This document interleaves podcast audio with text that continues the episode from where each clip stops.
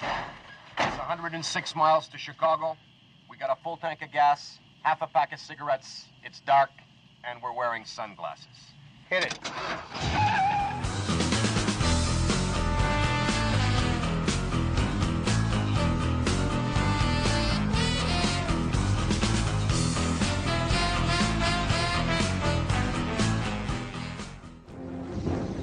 Hello, America. It's me, your your president, your commander in chief of the world, and I'm here at my my ranch here in Crawford, Texas, just just taking a little R and R, you know, relaxing, growing out my soul patch, playing a little frisbee golf with Condi Rice and Dick Cheney, having a good time, but but still keeping my eye on the ball. And there's an issue that has come to my attention, the issue of the so-called global warmings that are happening on our, our planet. For centuries, the rays of the sun have warmed the surface of our Earth's crust.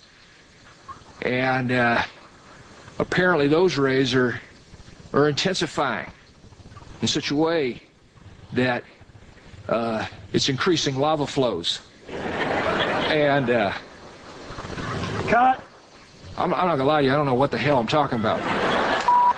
Global warming is an issue that my administration is is very concerned about, deeply, deeply in a deep kind of concerned way.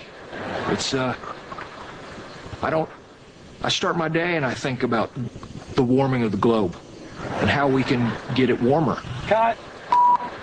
Rest assured that the issue of global warming is something that my administration takes very seriously. The not right now, Condi. We'll play later. I'm sure by now you've all heard what liberal scientists are trying to say. It seems that uh, that liberals and and godless tax raisers are are trying to make me look bad by using such things as facts and scientific data. Cut. What? Mr. President, you can't say they're using facts Right? because facts are real. They're not disputed. How do you know that? What kind of book is this? Jeez. Why didn't you tell me it was a pop-up book? Those things scare the crap out of me. I don't think that's the kind of science book we're looking for. We're talking about global. You, well, what kind of science book would you suggest? There's, there's a lot of books. One filled with facts, maybe? Yes. Yeah. I bet you'd like that. When you think back to biblical times, when Adam and Eve talked to that snake 6,000 years ago, when the world was created, it was hot back then too. Why do you think Adam and Eve were naked? See what I'm saying? I mean, I'm not making this stuff up. You know, you didn't, you didn't hear Adam and Eve running around talking about emission standards or hybrid cars. In fact, Adam and Eve drove an excursion. Cut. Let's talk about something that's, that really matters, like keeping steroids out of T-ball.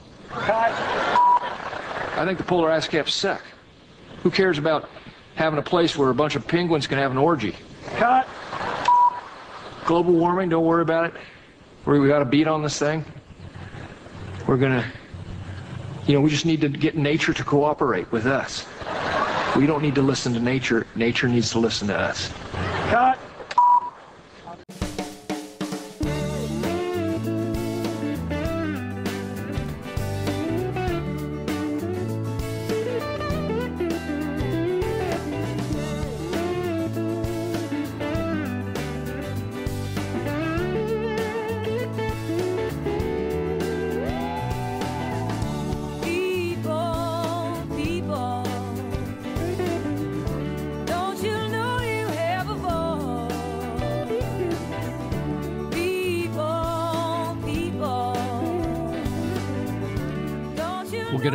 This is Lou Benninger, and you're listening to not live with Lou any longer, but you're listening to No Hostages Radio, and you're you're connecting to us through nohostagesradio.com and anything else we're able to connect you to once you go there.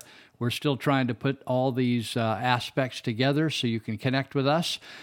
You may have just stumbled onto us, but we uh, have been doing radio for five years uh, through the traditional means at a radio station in Northern California, or what we like to call the state of Jefferson. And uh, we decided to make a switch here in late January. And so if you just if we just disappeared on you, we apologize, but it was sort of out of our control. And so we've been debating what to do since then, since the end of January. And this is our first podcast. And so we're patching this together the best we can and, and learning how to do this. When I say we, that would be me because I'm going to end up being running this whole system as opposed to uh, before just getting on the air and talking. So uh, I know a few of you have been following me, contacted me through all the phone, uh, text, Facebook, etc. So we'll have all these ways to connect with me in the future. Uh, so as I mentioned earlier, nohostagesradio.com. You can go there. That's a website that we'll be hosting this podcast from. And there'll be other ways to connect with us and on apps and where you can connect with us on your phone. We won't have any glitches like in the past, where we occasionally the uh, we wouldn't have the internet available for you. So for those that are listening out of state or out of the area, uh, you'll be you should be always able to connect with us loud and clear. And if you want to text me, you can reach me at 530 713 1838. 530 713 1838. I'll repeat that later as well.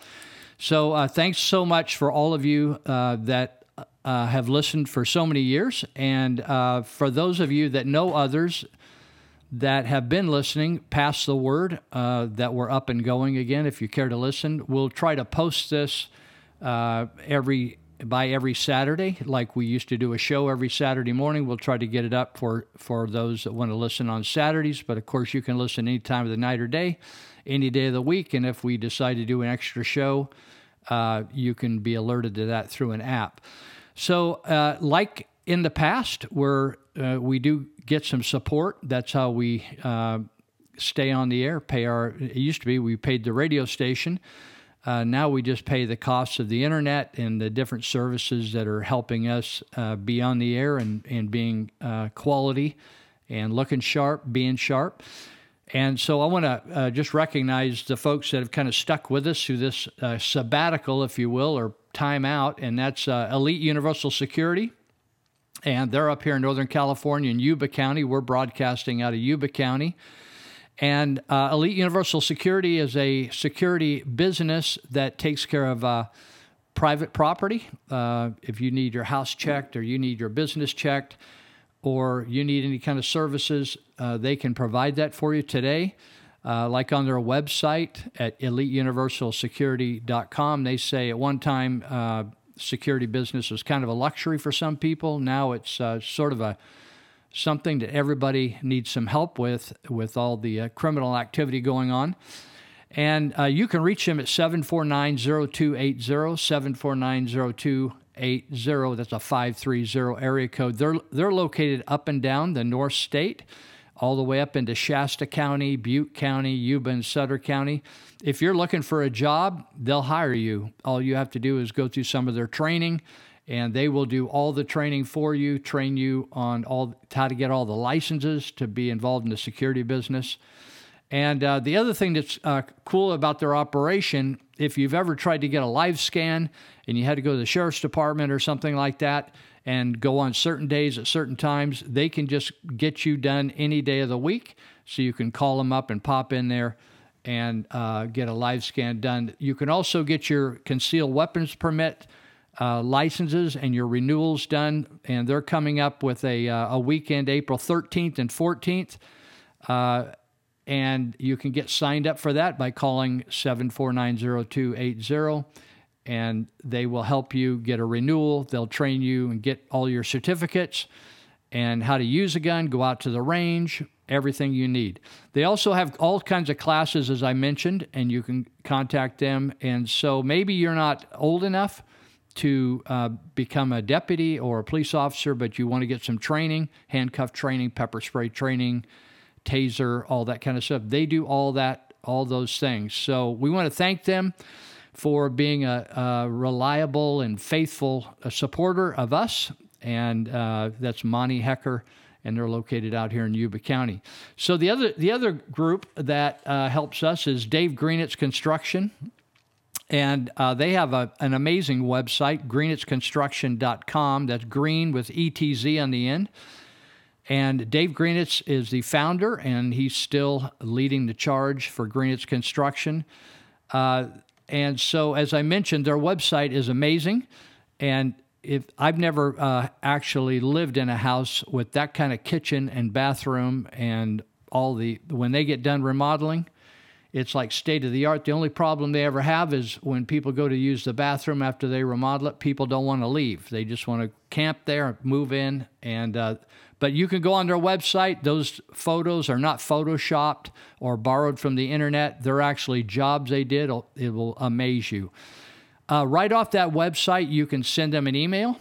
So if you don't want to talk to them first, you just want to snoop around, you can snoop around their website, greenitzconstruction.com, and then you can shoot them an email and tell them what kind of uh, job you want to do. If you want to do a remodel or, or uh, uh, just focus on the kitchen or the bath, or you want to put a deck on, they do amazing decks, or they do uh, exhaust systems, exhaust fans, uh, where you can get the heat out of the house and cut down on your utility bill.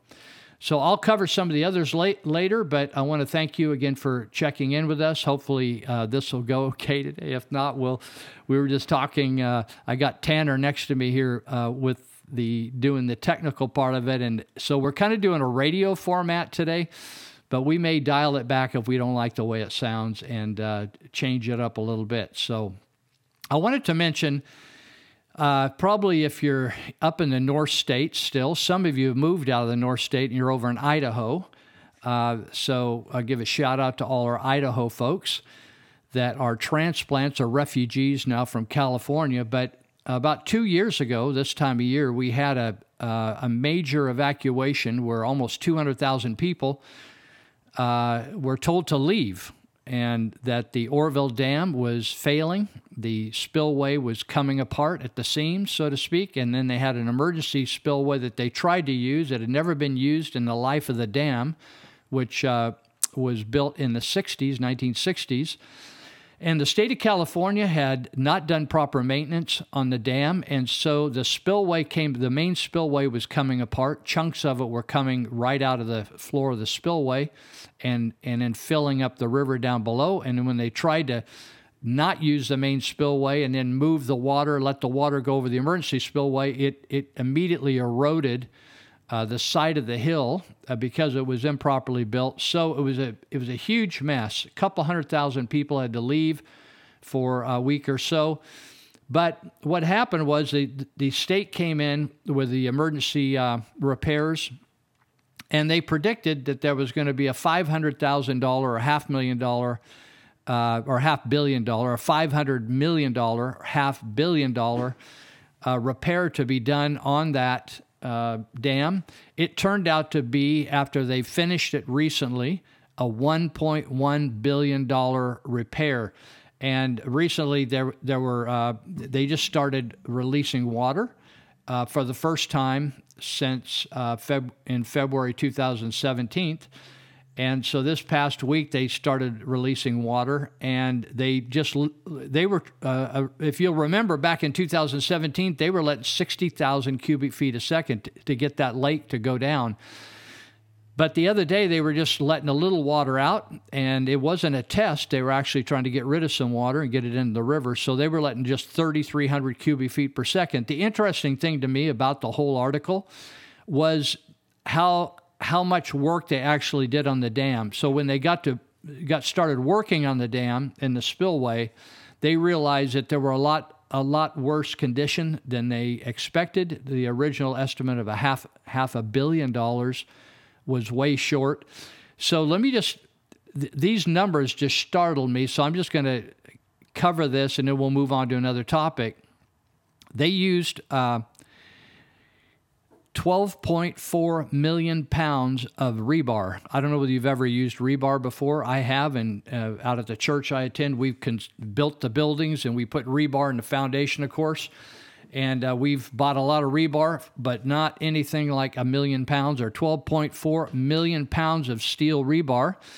Uh, this spillway is a half mile long, a spillway. Um, it's now uh, the width of it is the width of a 15 lane freeway. Now, I've never even been on a 15 lane freeway, but that's the way they describe it. It averages the base of it when you if you were to walk on it. In fact, I saw a picture. A guy uh, when they let the water down, a surfer got up there and surfed the spillway the other day. And so uh, the thickness of the floor of the spillway is seven and a half feet thick. Now, I don't know whether you remember when they showed the broken spillway and they showed a cutaway of the floor of the spillway. It looked like in some places it was only about a foot thick. But they said that in the original design of the spillway, it was supposed to be two and a half feet thick in the 1960s version. Now, that doesn't seem like a lot, does it, for that amount of water and that amount of weight coming down for a, a spillway that's a half mile long? But instead of two and a half feet, they now, the bottom of the spillway is seven and a half feet deep or thick with concrete. It's a, to me, I was just shocked to read that. And it has the capability of not just handling 60,000 cubic feet like last in 2000, 2017 uh, February. They put 60,000 cubic feet down there, or the other day they just sent 3,300 cubic feet down to relieve some of the, the water. But it has the ability to handle 270,000 cubic feet of water per second, which I, I can't even imagine that. So um, it, it actually, the operators say they expect to release uh, that far more than what it used to used to be able to release, and uh, it has 56% increase from the capacity of the old chute, uh, which only could handle 160,000. So anyway, about twice, right? Anyway, I thought it was a great. Um, uh, you know, lots of there were there were uh,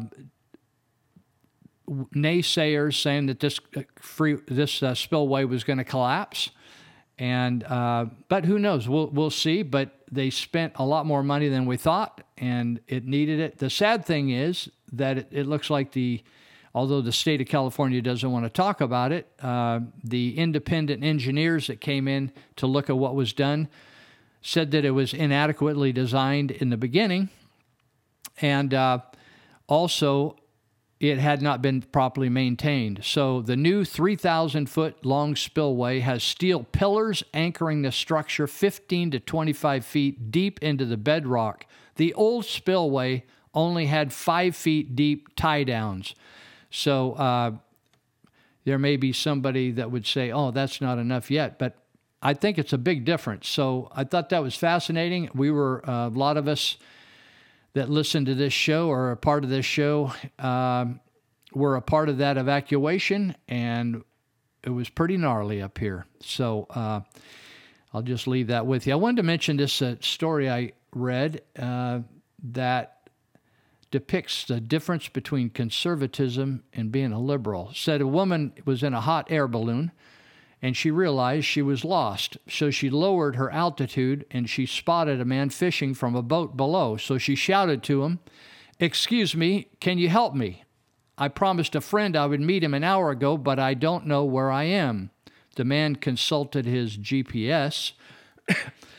And uh, he said, Well, you're in a hot air balloon approximately 30 feet above the ground, elevation 20, 2,346 feet above sea level. You're at 31 degrees, 14.97 minutes north latitude, and 100 degrees, 49.09 minutes west longitude. She rolls her eyes and said, You must be a Republican.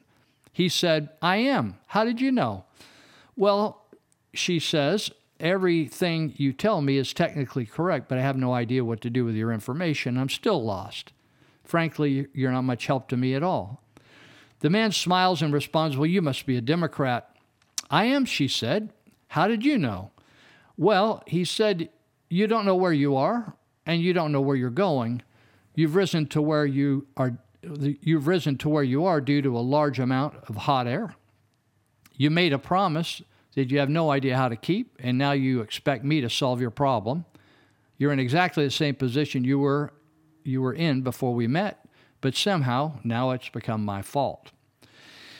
I'll give you one more story that I thought was cute, and then we're going to get into some other gnarly stuff. Uh, this guy says, My neighbors aren't speaking to me anymore. Recently, while I was working in the flower beds in the front yard, my neighbors stopped to chat as they returned home from walking their dog. During our friendly conversation, I asked their little girl what she wanted to be when she grew up. She said, I want to be president someday. Both of her parents, uh, Democrat Party members, were standing there. So I asked her, if you were president, what would be the first thing you would do? She, she said, I'd give food and houses to all the homeless people. Her parents beamed with pride. Wow, what a worthy goal, I said. But you don't have to wait until you're president to do that. What do you mean? She said.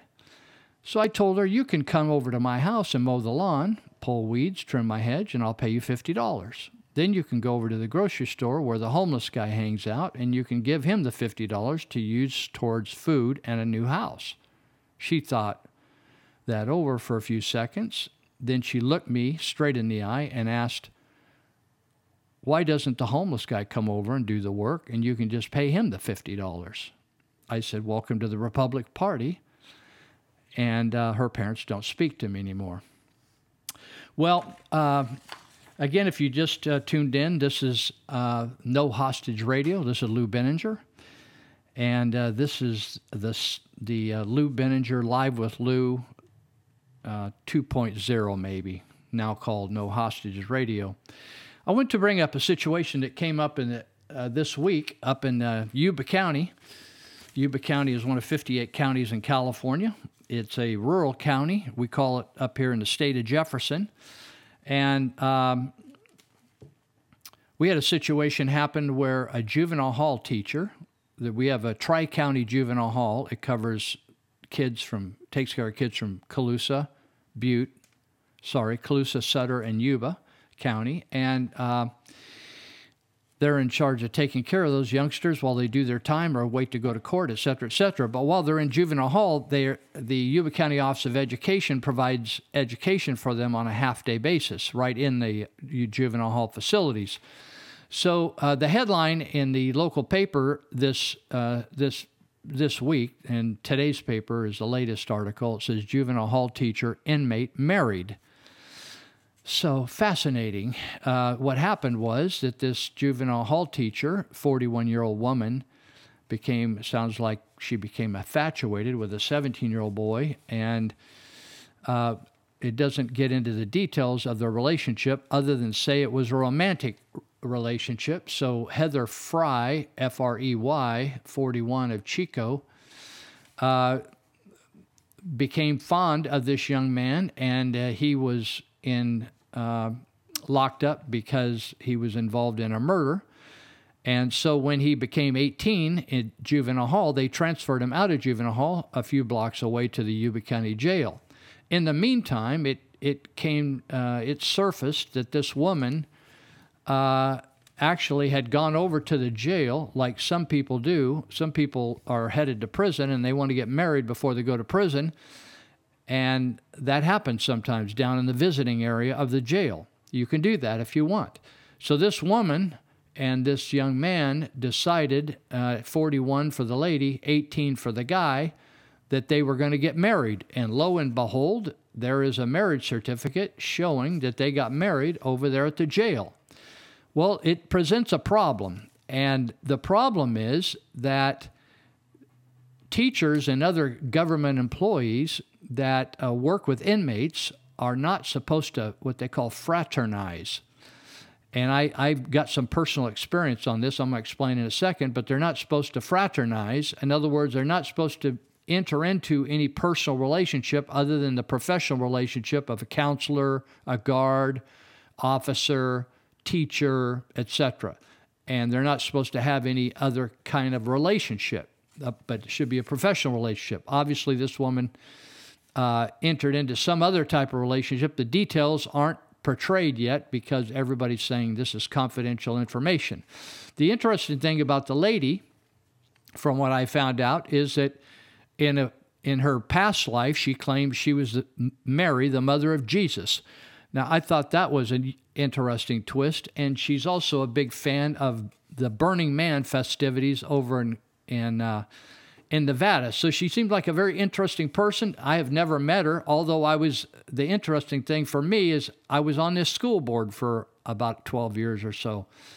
And uh, we were over all these kids that are being educated here in the juvenile hall and at the court school at T.E. Matthews, and also um, at the charter school uh, just down the street from where I dwell, uh, called the Yuba County Career Preparatory Charter School. And so it's kind of fascinating that uh, that this all has taken place. And uh, I'm going to I'm going to transition to a little break right now, and then I'm going to tell you the rest of the story when I come back that probably should get a lot of people's attention because it gets a little more squirrely than we've already been thus far. So we'll be right back.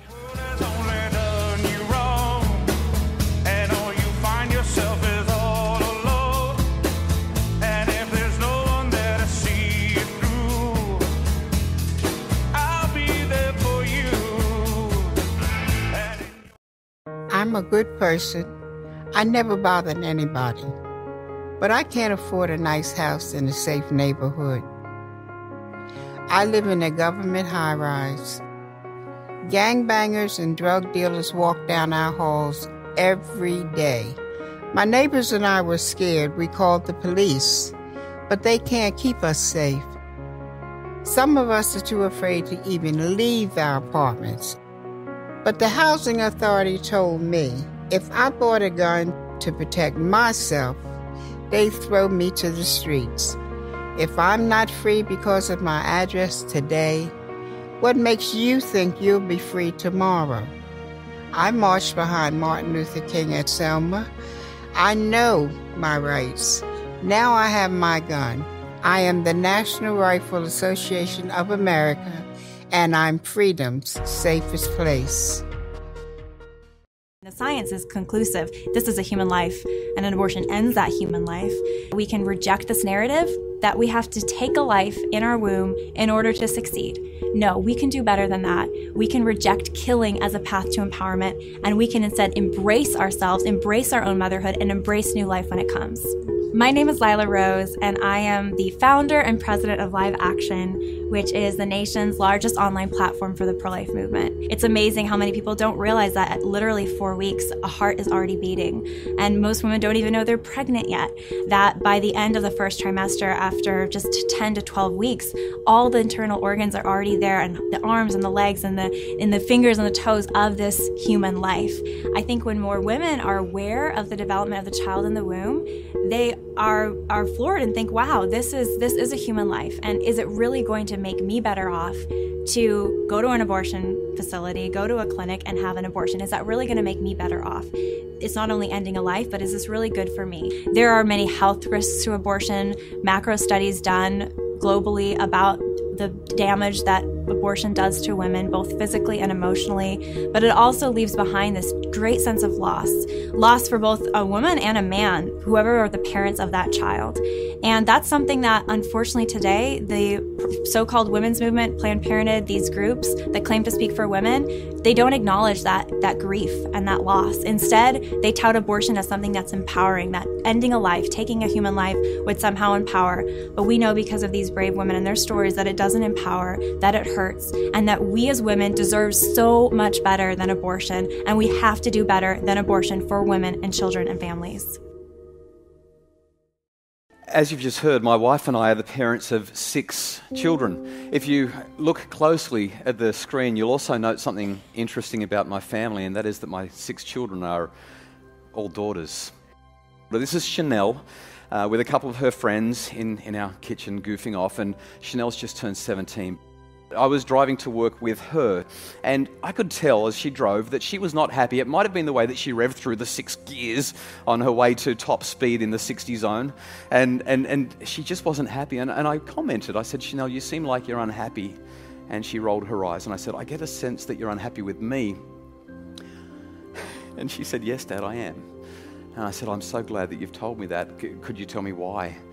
She said, Well, sure. Today I found out that two weeks ago, all of my friends had a party and they didn't invite me, and I only just found out about it today. And when I asked them why they didn't invite me, they said, well, because it was the kind of party that Dr. Justin Coulson wouldn't have approved of. And for those of you for whom the penny didn't drop, I'm Dr. Justin Coulson. And straight away I felt so bad for her. I thought, oh my goodness, my, my parenting is causing my daughter to be ostracized and isolated and to feel horrible and to miss out on opportunities to be with her friends. But do I want her to have those opportunities? And I looked at her and I said, you know, if they didn't invite you to a party that I wouldn't approve of, it sounds like there probably were a few things going on that are not consistent with our values. Uh, was there alcohol being consumed and potentially misused? She said, yes. I said, were there other drugs being consumed and potentially misused? She said, almost certainly. I said, were people disappearing into rooms for intimate encounters that they may or may not regret the next day? She said, possibly. I said, Well, I'm really glad you weren't there. And so I said, Do we need to revisit the rules? She looked at me and said, Dad, I know why we have the rules. I've been part of the conversations, remember? I said, uh, Okay. I said, I want to ask you a tough question. You're nearly an adult. You're a year and a bit off being an adult. Now, I think these are good rules, but do we need to rethink the rules? And then I waited and my heart pounded. And eventually she said, Dad, I don't like the rules. And my heart stopped. And I said, ah. And I started to think of how to respond.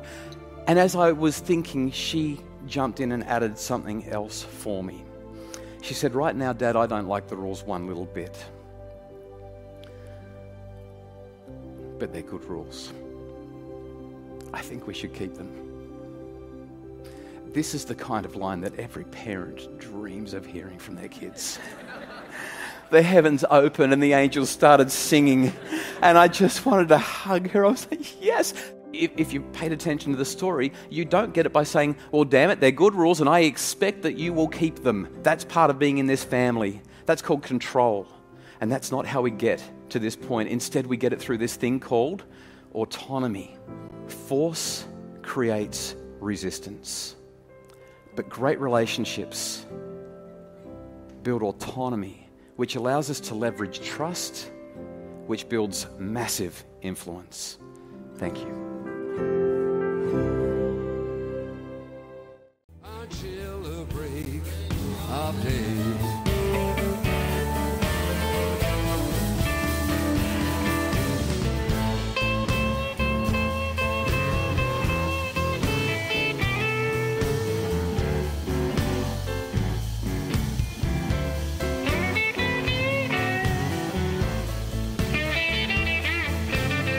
Right, we're back. This is Lou Binninger, and you're listening to No Hostages Radio. If you're new to this, uh, we're new to this as well, and we're moving over from five years of doing traditional radio in Northern California. We call it the state of Jefferson up here. We're in Yuba County, and uh, we're now doing a podcast. We'll be on weekly. And we were just talking while we were uh, running some of these clips for you that uh, the easiest way, right at this point, to get a hold of us is to go on to nohostagesradio.com. Or if you go on your app, uh, whatever traditional app uh, you reach uh, out through, you can connect with No Hostages Radio. Just go to that and then send us an email if you wish that way. And I mentioned earlier that you can always text me if you have something to say about what you're listening to, 530 713 1838. So you can reach us off our website, nohostagesradio.com, or you can go to your app, uh, wherever your apps are, however you get to them, and go to No Hostages Radio and connect with the with us that way and then just you could send us a message if you wanted.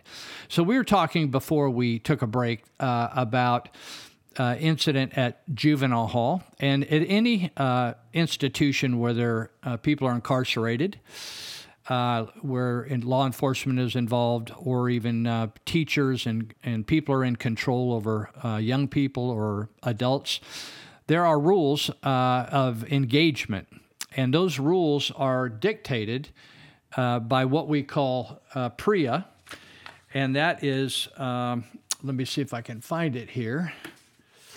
It's Prison Rape Elimination Act. Prison Rape Elimination Act. It was uh, passed in September 4th, 2003, and all of the institutions in America operate under this uh, this act, uh, founded by the uh, Bush administration, George Bush.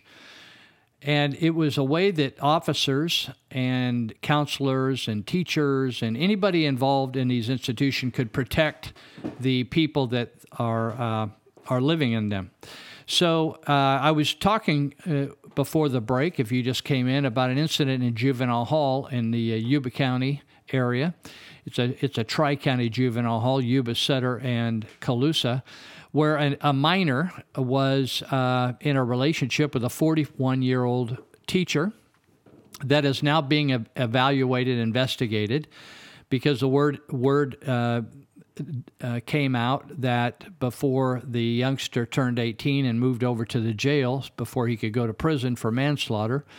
Uh, this teacher had a relationship with him, and when he became 18 and went over to the jail, she went over and, and during a visiting time married the fellow, which is a fascinating uh, phenomenon in itself, but uh, it's not against the law. But but uh, fraternizing, they call it, uh, is against the law, and uh, you can get yourself fired and sometimes arrested. Now, uh, a few years ago, there was another incident under the Yuba County Office of Education, who provides the education to the juvenile hall and actually to the jail for uh, adult ed classes, where a woman, a young woman, uh, I think she was in her mid 20s, uh, named Laura Lasik, had sexual relations with a, a boy that was under 16 years of age and ended up getting arrested and, and fired. So I'm bringing this up because uh, the very people in education that and uh, in oversight in prisons and jails, the very and and in schools, oversight of people, either incarcerated or they're mandated to attend school. The very people that should be in oversight are are not not behaving uh, in in a uh, in a charactered fashion, and it's interesting that it's the the pattern of behavior of people in control it isn't up to just somebody to come up with the rules, but there's actually very fast and hardened rules uh, that have been set down. And what I mentioned is you can look this up, you can Google it, the PREA, P R E A, Prison Rape Elimination Act. And the reason this is interesting to me is I conduct uh, classes in the Yuba County Jail for inmates. It's uh, also a deportation facility for ICE uh, holding facilities. So there's local inmates and uh, foreign inmates. And uh, so this last week, before this incident happened, uh, or it was discovered in juvenile hall, I was asked by the jail to attend a four-hour training on PREA, Prison Rape Elimination Act, and it and it taught us. Uh, I was the only non-employee there, but since I do a lot of classes in the jail with other volunteers, they wanted me to understand what the rules are because they apply to everybody. And I, I was kind of dreading the course because four hours, a government course, they're fairly boring. But the two guys that put it on, two sergeants from the jail, did a great job. Uh, and it was a very interesting course because uh, as I listened to the rules uh, of engagement or behavior that people in, in control or authority are supposed to uh, display, I was thinking about different agencies in our community that weren't displaying them at all. So a few years ago, we had Carl Adams, District Attorney of Sutter County. Uh, for instance, one of the sergeants asked the, the group of about 20 of us, they said, uh, Have you ever worked or been in a sexually charged work environment? And a couple people, I think, raised their hand. And but I was thinking of the Carl Adams District Attorney Office in Sutter County, which was extremely sexually charged, and uh, with people having sex with each other, as well as funky emails and trash talk and sexual harassment. Uh, and on and on and on. I won't go back and rehearse all those things, but I but I also was thinking about uh, the incident uh, a few years ago in the Thomas E. Matthews Court School, where the, the young woman was having sex with an underage boy. Uh, the county got sued at that time.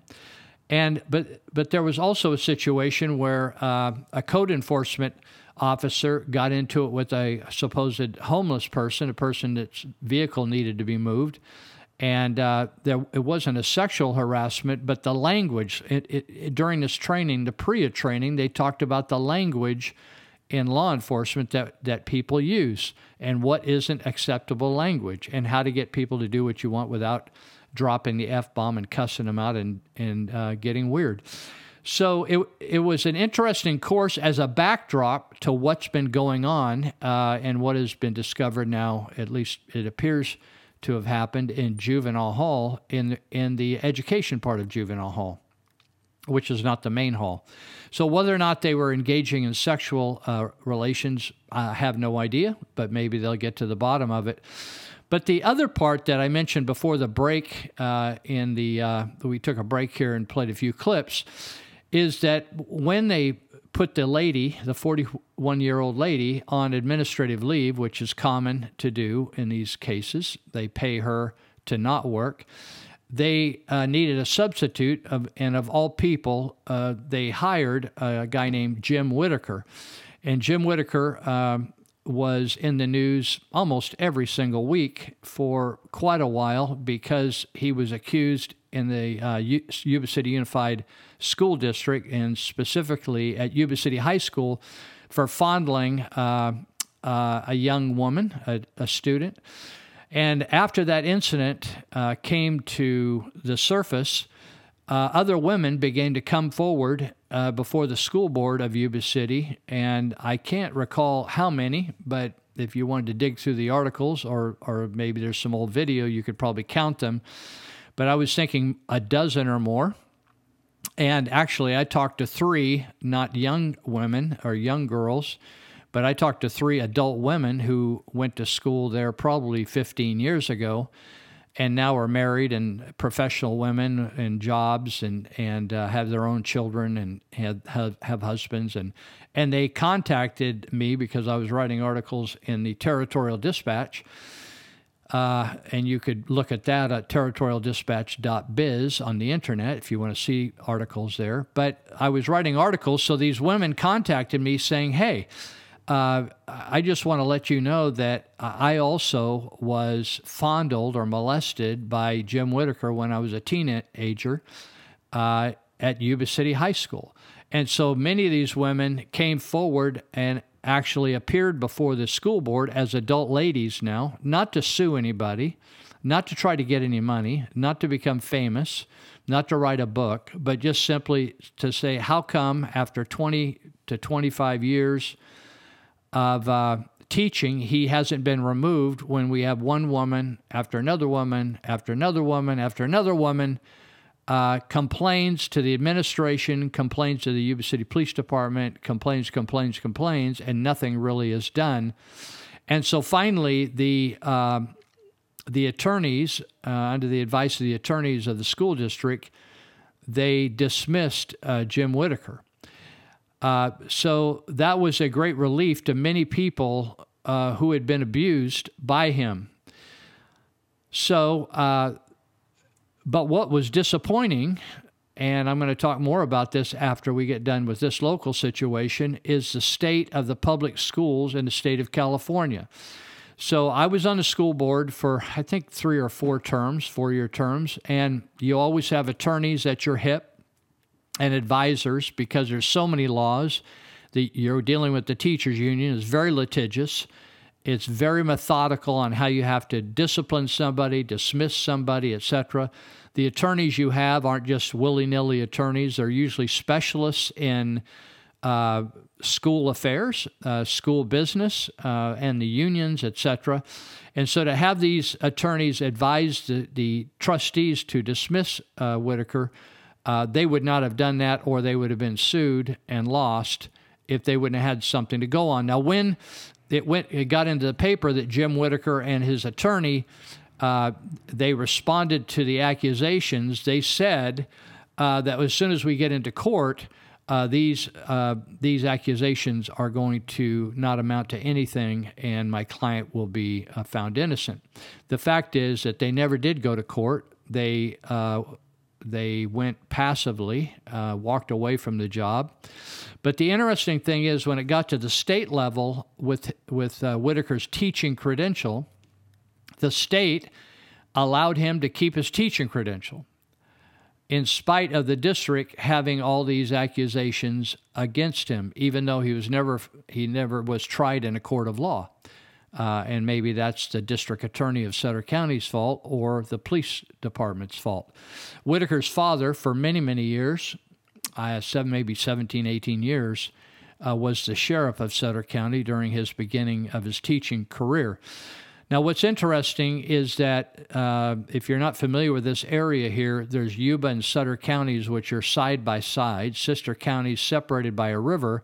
And if you flew over in an airplane, you would just think it's one community. So, what goes on in one com- community usually is felt by the other communities. So, the fact that the Yuba County Office of Education hired Jim Whitaker after him being fired for uh, sexual improprieties in Yuba City uh, Unified School District is totally fascinating, particularly when they hired him after they put a person on leave for sexual improprieties, in, in essence.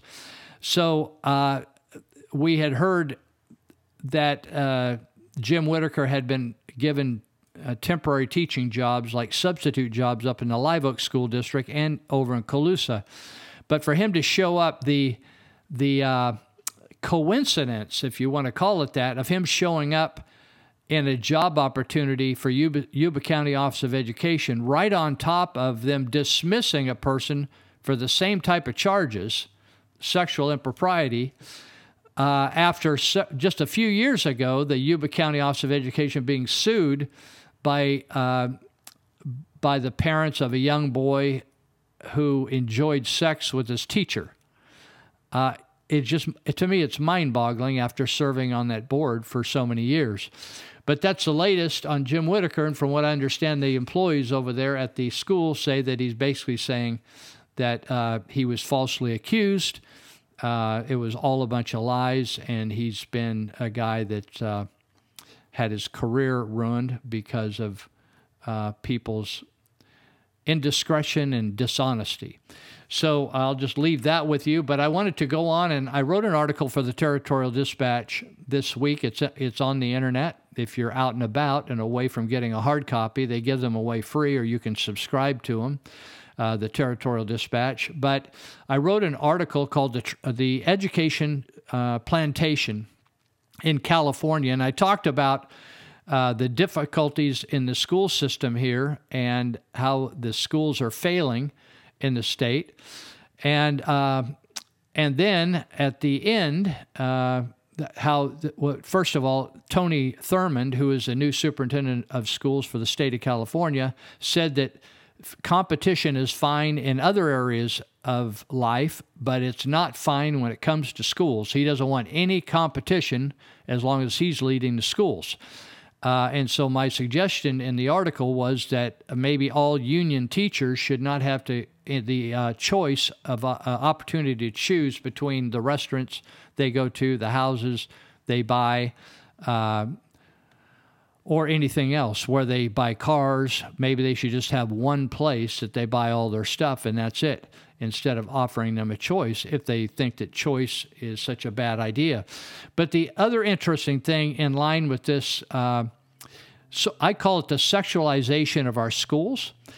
And uh, on May 8th and 9th, the there just like you have a board of education at the county level, and then each district has a board of education or what we call a school board, where people run for office and are elected to those boards, and so they oversee uh, salary negotiations and some curriculum discussions and dismissals and suspensions and all those kind of things. Well, there's a state board of education in the state of California. And on May 8th and 9th, they're going to be uh, voting on a sex education framework that's going to affect everyone here in the Yuba Sutter County area and throughout the state. And uh, the draft that they are going to be discussing recommends the book, Who Are You? and it's for pre uh, K, that's pre kindergarten up through third graders, uh, as a guide to develop their gender identity. Now, this I want you to think of your third grader. The book explains to these children that gender is is not male and female, but it's a spectrum, and it's unlimited and ever expanding. And rather than two biological sexes, male and female, boy and girl, uh, we could have both. You could be both at the same time. Neither, trans, gender queer, non binary, gender fluid, transgender, gender neutral, agender, bigender, third gender, two spirit, and on and on. The, dra- the draft describes sexual orientation as fluid. In other words, it could change as you go along. And um, so the LGBTQ plus is noted as an ever-changing spectrum of expanding concepts to include queer, questioning, intersex, asexual, allies, and alternative identities. Now, if you're an adult and you're getting your head swimming right now, I want you, this is for third graders on down to pre-K. I want you to think about what your kindergartner acts like, and they're going to try to offload this baloney onto the kids. Now, there's a group called Informed Parents of California. It's a group of over 13,000 people, probably by now, but they put together a 24 page summary of the guidelines. Why am I spending so much time on this? Well, because your kids, most of your kids are in government schools. And they're being forced to be there unless you want to pay to have them in a private school after you pay once already for taxes for public schools, then you get to pay a second time to go private. So these guidelines, uh, this 24 page summary put out by this advocacy group for parents, covers K through sixth graders. And uh, it, it includes some of the supplemental materials. Lessons for six year olds, not sixth graders, but six year olds, offer details about sex, like, quote, the man's penis goes into the woman's vagina and quote the sperm can swim out through the small opening in the man's penis and into the woman's vagina. That's in a six year old booklet. I want you to think about that and think is that okay for my child? And if not what am i going to do about it? A book for third graders shows a drawing of a penis ejaculating sperm while inserted into a vagina. Another book introduces 10 year olds to anal sex and the slang for male and female genitals now uh, this is coming your way. So you want to pay attention to maybe anything, any state news, state capital news, just an hour from us on May 8 and 9. So uh, Lily Garcia, she's National Education Association president. It's one of the biggest teachers unions in the country. She read sections of a, a book called I Am Jazz, J A Z Z, about a sexually confused child to a kindergarten class in Arlington, Virginia. That's interesting. And uh, parents there, uh, right, rightly so, had a fit. And uh, if you remember, the National Education Association is fond of people like Kevin Jennings. Kevin is the founder and may still be president of Gay, Lesbian, Straight Education Network, or what we call GLSEN, G L S E N. The group conduct, if you'll remember, when he was involved with the Obama administration, it, it became known as somebody secretly filmed a conference at Tufts, T U F T S, University of Massachusetts in March 2000 of the, it was called the Fistgate Conference. And their state employees gave graphic instructions about fisting and other forms of sexual activity to children as young as 12. This was a, a conference with children there, and they discussed fisting. So there's lots of going on. We got James Whitaker, the revival of Jim Whitaker, who is teaching now at uh, juvenile hall, teaching kids uh, juvenile hall, although he was kicked to the curb for sexual improprieties in Yuba City. Now he's uh, redeemed himself and is good to go, and now f- is filling in for a lady who may have had sex. We don't know, but she ended up marrying uh, a boy that she began a relationship with as a minor in juvenile hall. So we're going to uh, take a break, listen to a couple clips here, and we'll be back in a few minutes.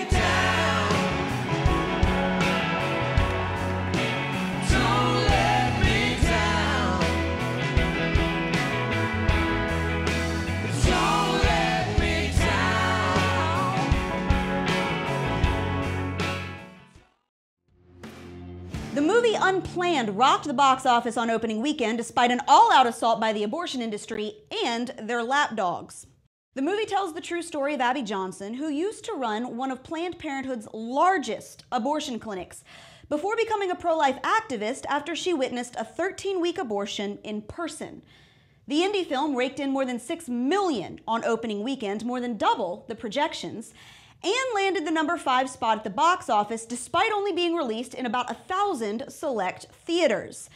And the left hates it. In what we're all supposed to think was an accident, Twitter suspended the Unplanned Movies account on opening night, saying that the account violated Twitter's terms of service. Only after a public outcry did the social media platform restore the account, saying that they had reversed their decision after further review, but never explaining why they'd suspended the account in the first place. And that was only the beginning. Hundreds of people have been complaining that every time they tried to follow the Unplanned Movies Twitter account, they were automatically unfollowed within seconds, including the very actress who starred in the film. At one point, the Unplanned Movies Twitter page dropped from nearly 50,000 followers to less than 300. Later, it dropped from 170,000 to 25,000. Now, Twitter called this an error. And we've been told that over and over and over again that these platforms are unbiased, that they don't disable accounts or tinker with people's followers based on someone's point of view. But it's funny how these glitches only seem to happen to accounts that the left doesn't like. And it's a pattern. Kind of like how Twitter lets Planned Parenthood plaster propaganda all over their website, but still won't let pro life groups like Live Action run paid ads on their platform. Or how YouTube immediately changed their video suggestions after a pro abortion writer complained that the live abortion procedures on the video platform were too graphic, as though we're all supposed to believe abortion is just a big hug that ends in a poof of glitter or how not a single major TV network other than Fox News would agree to run ads for Unplanned, and how the movie received an R rating despite the fact that it contains no nudity, no language, no sexuality, and no graphic violence. So apparently, a 16 year old girl can have an abortion without parental consent, but she can't go see a movie exposing the truth about it without her mom tagging along. If abortion's really no big deal, if it's just removing a clump of tissue, why all these hoops? See, it's really very simple. The abortion industry and their media sidekicks don't want you to know the truth. Abortion is their religion, it's their cash cow and their holy grail. Without it, their ability to control minorities and manipulate women goes down the drain. But abortion takes a human life every single time. It leaves women broken, it strips men of fatherhood, and it fills dumpsters with bodies of children who didn't get a choice. And this billion dollar industry is absolutely terrified of people like Abby Johnson figuring that out. To which I have just one simple response good.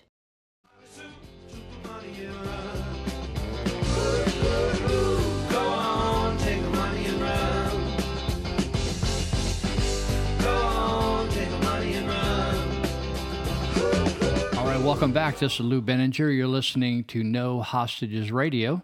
We've been talking about schools, and uh, and we also uh, heard a clip there from Ab- about Abby Johnson and the story of her life, and called Unplanned. And uh, if you've got a chance to go see that, or have a chance to go see that, watch for it at your uh, local theater. And everybody I know, I haven't been myself, but everybody I know that has seen it, uh, they just said everybody has to go see it. It's a tremendous film, a well done film. But it, it's typical of any time, any type of uh, pro life effort. Uh, the media blockades it, blocks it, boycotts it, whatever term you want to use. The internet, uh, different platforms block it.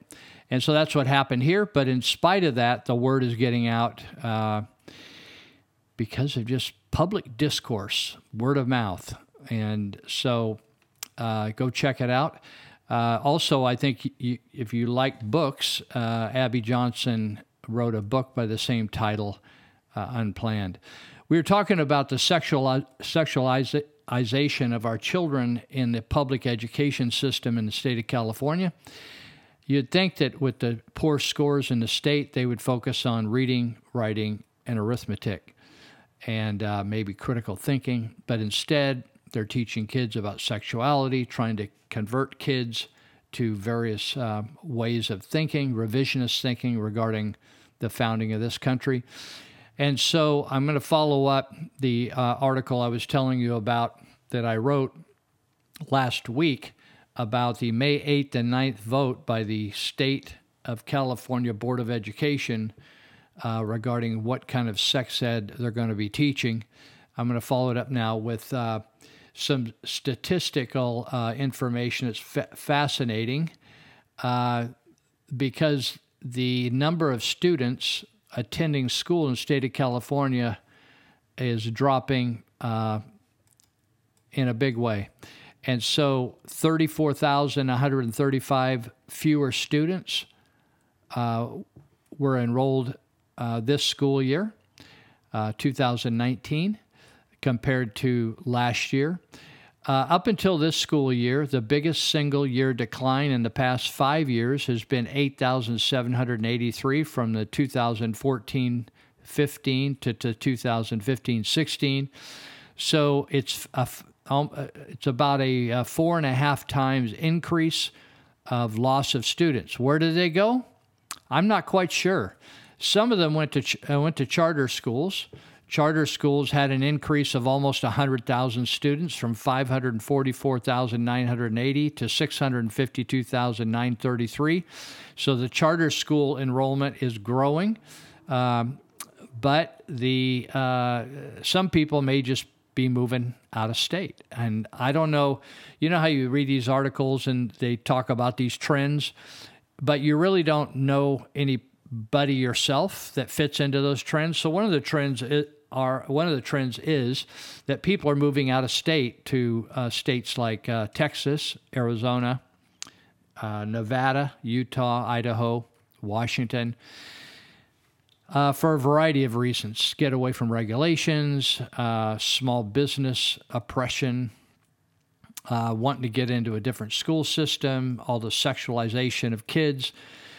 So a lot of people are moving, but not necessarily people with children. But uh, what what uh, is for sure is we keep count of all the kids in our schools because we get paid per day per student in the seat. So we have a 34,135 uh, shrinkage, which is a lot of money because federal monies come in the state of California based upon the number of kids in the seat.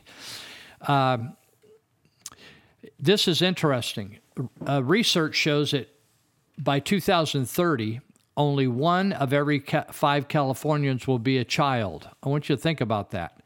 One of every five Californians will be a child and the, res- and the reason for that is a declining birth rate. Uh, but in comparison, in 1970, uh, one of every three Californians was under 18 years old. So we went from one out of three in 1970 to uh, the projection is 60 years later, one out of five will be a child. So uh, we definitely are not going to need all these schools uh, these school buildings. I was in uh, doing a project in New York City here a few years ago for a few weeks. And uh, so uh, we were invited to go to a church. We were staying in Queens. We were invited to go to a church over in Harlem. And so we went to this church facility, and uh, it was in a huge building that was a, nearly a block square. And it was an old junior high school in the center of Harlem that had been abandoned basically by the school district because uh, there were no kids there. Uh, there was it was just an adult area of Harlem, and so the church took it over and rehabbed all the buildings, and it was fantastic. But it uh, just showed the ch- changing demographics in, in parts of in parts of Harlem. The other thing this art- article focused on in California is the changing demographics. So uh, right now, uh, we're at about 54% Hispanic in our schools, Latino students. And white students have dropped from 24.6 to 22.9%. Um, and African American students have dropped from 6% to 4, 5.4%. So more and more the, the, the state is becoming Hispanic. and um, and so that also has uh, some challenges because some of them coming in and they don't know English, and uh, others are coming in and they're they're way behind in school, etc. So um, the other thing, uh, what has been the demographics or the surveys have shown that in the state of California, it's some of the richest people has some of the richest people in the in the uh, United States and also some of the poorest. In fact, we have more poor in this state than in any other state in the union. So California has the highest rate of youth poverty and English learners. And uh, the eligibility for free and reduced price meals has increased from 60.4% of all children uh, in 2014 15 to 60.9%, 60, almost 61% of kids the, the government doesn't feel uh, they should have them pay for their own food. They just, the government's going to, you and I are going to pay for that. So, uh, just fascinating. So, you might wonder, what am I going to do if you have kids in school, or maybe you have grandkids in school, uh, or nieces and nephews? What's the alternative? In other words, maybe you can't afford, you're living in one of the most expensive states to live. Um, housing's incredible. The price of utilities, I think PG&E is 60% higher than other utilities, similar services offered elsewhere, the national average. Fuel is a dollar more per gallon. Uh, taxes, we just had a, a 1% tax raise here in Yuba County. It's going to cost you, could cost you a couple, a thousand, two thousand dollars more a year to live in Yuba County as opposed to living in Sutter County. And uh, so, what are you going to do? You, you can you afford to move your kids out of school? And you might think, I don't have time. I got to work full time. I can't homeschool my kids. What am I going to do? So there's a cool website put it, put together by Randy Thomasson. It's called RescueYourChild.com, RescueYourChild.com, and um, you can check that out. And it says his. I'm looking at his website. It says train up a child in the way he should go, and when he is old, he will not depart for, from it. And he has all kinds of resources. You know, back in the 70s and 80s there just weren't a, a, lot of resources when people wanted to try to homeschool, even up into the 90s. But with the internet now and with YouTube, there's all kinds of great resources, and there are charter schools that you can go to. Um, but he says reasons to be concerned about public schools. I'm going to give you uh, just seven, and then there's more than this. But he just on the front page of this website, on the home page, there's seven. First is homosexual, bi sexual, transsexual indoctrination. That's what I'm talking about, May 8th and 9th. Two, abortion indoctrination. Three, condom birth control indoctrination. Four, anti God, pro evolution indoctrination. Pro evolution just means they taught that you came from a monkey. By the way, I teach at uh, class uh, on the weekends at, at juvenile hall, and I, I every once in a while, maybe every six months, I'll say, How many of you believe you came from a monkey? So far, I've had no kid in juvenile hall volunteer that he believed that it, some one of his uh, ancestors was a primate. Number five is political correctness. Number six, dumbed down academics. If you if you think, well, I think we were, I think school was harder back when I was there. Uh, you're right. It is a lot harder back then uh, in the 60s. By the way, if you lived around California for a number of years in the 1960s, California was rated number one in the United States in school, uh, school performance, and uh, access to education, including university access, college access, but also uh, performance, uh, grades. And uh, today, I think we're, we're down at the very bottom, probably lurking around the bottom five of 50 states. Number seven, negative peer pressure. There's more. He gives a lot of uh, ideas on how to uh, do homeschool, church school, start a school, do charter schools, all that kind of stuff. This one lady says, I truly believe that. Uh, she said, I'm so thankful that my children have been out of the system for the last two years. A lot of testimonials, and uh, there's clips on indoctrination, all kinds of stuff that'll really help get your attention. And if you want to start a parents group to organize, uh, it, it will help you do that. There's another site that Randy Thomasson uh, founded, and it's a lobbying group for families in the state of California called SaveCalifornia.com. SaveCalifornia.com. Um, all right. Let's see. Let me get back to my note page. And um, all right. I wanted to talk a second about President Trump. You remember when President Obama was elected, and it was just so fascinating to see how no one could figure out where this guy came from, what he ever did with his life. Did he work at Burger King? You know, Kentucky Fried? Uh, what school did he go to and what were his grades? Remember, we couldn't find out his grades. There was a debate over where he was even born. You just couldn't find out anything about the fellow. And in, you couldn't find out uh, a graduation certificate, say from which college. It was just, uh, you just couldn't find out anything about him. And so um, I was running into look, or I was looking at something the other day, and it talked about uh, President Trump uh, being one of the most vetted presidents ever. And it said uh, the Democrat National Committee dug dirt up on him for three years. The media dug dirt on him for three years. The Republican National Committee vetted him for three years. Mueller has been digging up dirt on him for two years, and he was spied on with the highest level in this country with CIA and FBI people, and they still didn't find anything. They know more about this president than any president ever in the history of the United States of America.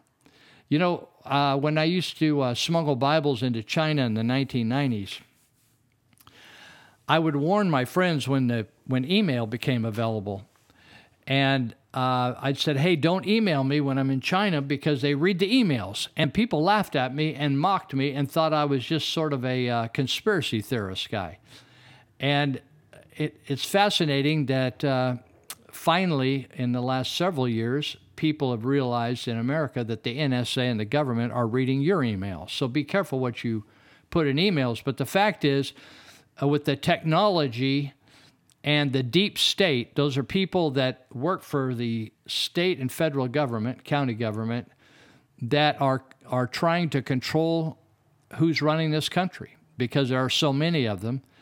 And so they have access to everything about you and I. And that's just the way it is right now. And until somebody gets control on that, but uh, basically, we have a president, uh, Obama, who was not vetted at all, and everybody just said it's racist to vet him. And now we have a guy that they won't stop vetting, and uh, that's Donald Trump. Uh, The other thing that that uh, I actually I don't have a television uh, hooked up. I haven't for uh, since 1987, but I get most of my information just off various types of news, reading, and uh, watching YouTube now or watching the internet. Some of the things that are said about this president are just. I mean, I, I get it that some people you can choose to not like somebody, uh, but it just seems like that Donald Trump is living under a different set of rules. About a year and a half into Barack Obama's uh, time as in his first uh, term, I had some guys stop by my house one morning and knock on the door about ten o'clock, and they were in the regular dress, not dress clothes, but just casual clothes. And so when I opened the door, they're pretty good sized fellows, and I thought maybe they were probation officers. They kind of looked like they were dressed that way, and they were working for the Secret Service, and so they asked me uh, if they could come in, and I just said, "Oh, well, not necessarily. I mean, what's the point? What are you here for?" And so they showed me their little badges, and I said, "Well, you know, nowadays anybody can make one of these badges. How do I know what you're doing?" So, anyway, we talked for a minute. I invited them in, and uh, so they told me they had a letter from me at the at the White House that said I wanted to kill President Obama, and uh, so I said, "Well." I said, really? I said, do you have a copy? And they said, no, we don't have a copy of it. Did you do it? And I said, no, I, I don't. Uh, I, I said, I don't. I didn't vote for President Obama, but I didn't. Uh, I don't. I wasn't interested in somebody shooting him, or I wasn't interested myself even.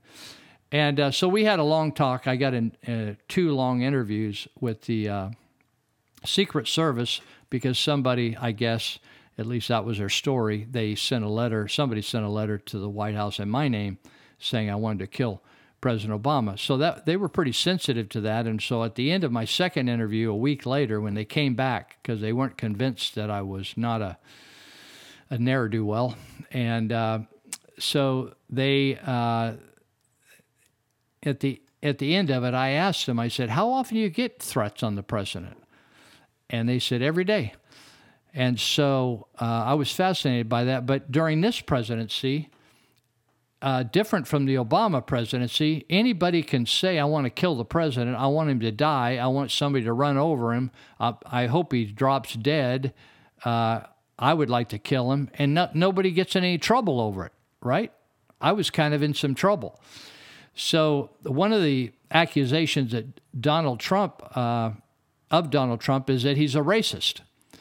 And it's so fascinating because the black, a lot of black leaders hung around with Donald Trump before he was elected president. But once he got elected president, uh, all, all of a sudden he's a bad person. So uh, this is a, a list of, uh, says Donald Trump is the first racist in history to have dated a black woman.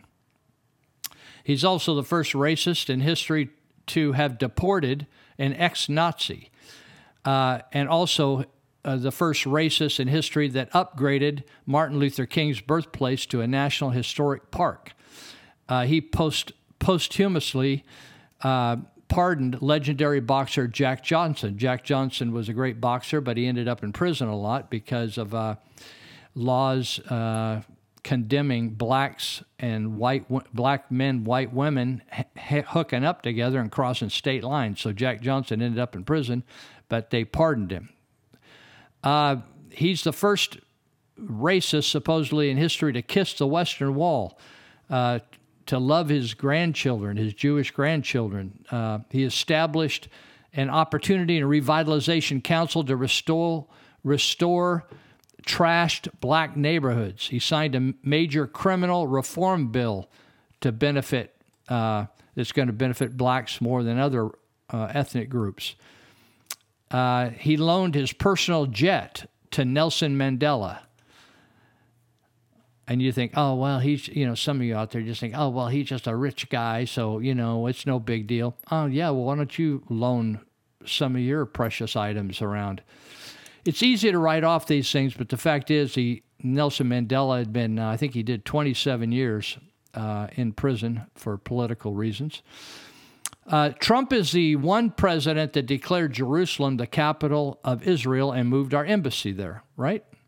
Even though Clinton and Bush and Bush and Obama all declared they were going to do it, but no one ever did it. He also has overseen the lowest black unemployment rate in history. He denounced David Duke, who was involved with the Ku Klux Klan over 20 years ago.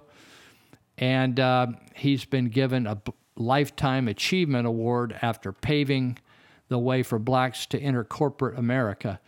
So fascinating to me that under his leadership, more blacks have gone to work, and the black unemployment rate has never been lower in the history of keeping track, as well as the Hispanic unemployment rate.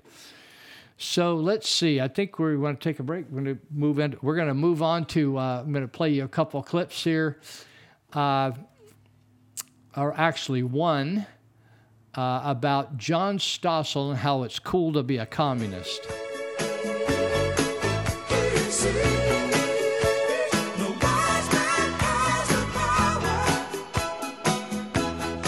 Have you got your Che Guevara t shirt yet? I've got mine here. Isn't it cool? Except it shouldn't be. Guevara, in the name of communism, killed lots of people. He said, We must eliminate all newspapers. We cannot make a revolution with a free press. Aren't we Americans supposed to favor a free press? Three years later, after Guevara helped Castro take power, he said, We executed many people by firing squad without knowing if they are fully guilty. He killed people without knowing if they were guilty. And anyway, guilty of what? Believing in capitalism? Owning a farm? It said that Che and his gangs killed thousands of people. And yet, if you go to an American teachers union protest, you see people wearing shirts like this. Um, who's on your shirt? Che. Che.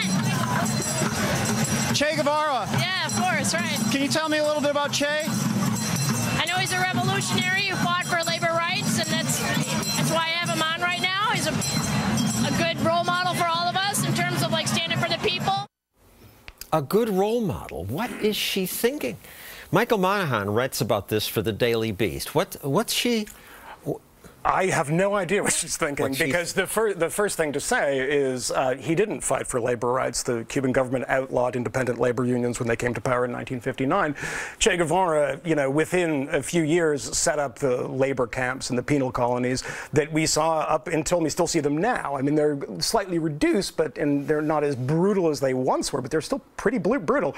And you know, Guevara was essentially the executioner that pulled people that were considered counter-revolutionaries and had them shot. So why is he on all these T-shirts? Uh, you know, it's it's an amazing thing. We have a It- picture of this famous model, Gisele Bündchen. She's wearing Che swimwear here. Mrs. Tom Brady. Uh, yeah, and I, I suspect they probably have a lot of money that would be expropriated by Che Guevara if he had the chance.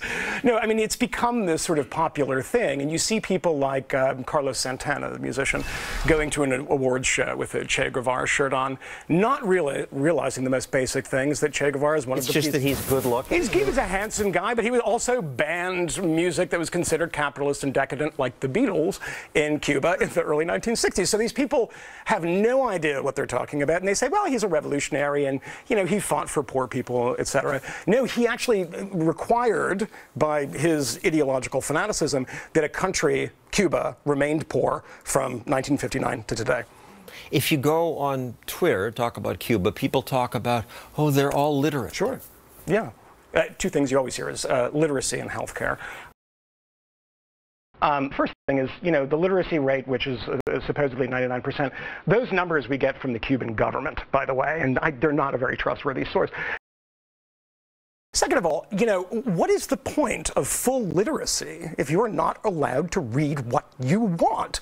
If you have to read the turgid speeches of Fidel and Raul Castro, and, you know, that's what your literacy gets you, if you want to go to a library in central Havana and get a copy of 1984, good luck. In 1959, when the Cuban communists took over, they overthrew a brutal and vicious dictatorship of the Batista regime. That said, the, the starting point in Cuba, literacy 70, 80% already, was fairly high, and they didn't have too far to go. But this is always what is said. We'll, you know, who cares about lack of a free press? They have health care and they have and they have uh, literacy. There's this hugely popular travel guide, Lonely Planet. Yes. Cuba retains a refreshing, preserved quality. It's a space that serves as a beacon for the future. Universal education, healthcare, and housing are rights people the world over want. A beacon for the future. It's a museum of the past, is what it is, not a beacon for the future. The reason there are cute old cars there is because the country is bankrupt. Internet access is that is that quaint that there's no internet? We're not polluted by Twitter and all this And stuff. yet, no, they don't have access. to government Communism controls it. is popular in, in Hollywood. You've got uh, in Peru, Cameron Diaz had carried a bag with a Mao slogan on it. Yeah. Uh, the Maoist rebellion in Peru killed 70,000 people. Yeah, the shining path. I mean, I like I would say I'm going to cut Cameron Diaz a tiny bit of slack and just I chalk most of this stuff up to ignorance. These people that do this tend to be, you know, ex- extremely wealth, wealthy, and I, I think if you went and took all their money and collectivized also, their it's, grain, It's not. It's also the concept of commune. We're all in this together. Yeah. Yeah, well, it is. The idea of communism is a very simple one. We should all share everything, right? And then we all, you know, Yeah. it's a simple thing. Try explaining sort of liberal economics, classical liberal ec- economics. It's a very complicated That's thing. what we try to do. On I this know. show. That's why this show But exists. it's not working. Yeah. In terms of the positive view of, ca- of capitalism, it's not just the young people who don't get it. Age 30 to 49, only 50% have a positive view. 50 to 64, 53%, barely half. Yeah. No, I find myself fighting this battle all the time. I mean, you, things like globalization which is considered this, this horrible scourge that lifts people out of poverty, have lif- lifted countless millions of Indians and Vietnamese and even Chinese, so they're sort of post-communist societies, out of poverty. But, you know, global globalization is a swear word. It's a very sort of complicated argument to get to the result, which is this stuff works. Make somebody happy. Make somebody, make somebody strong.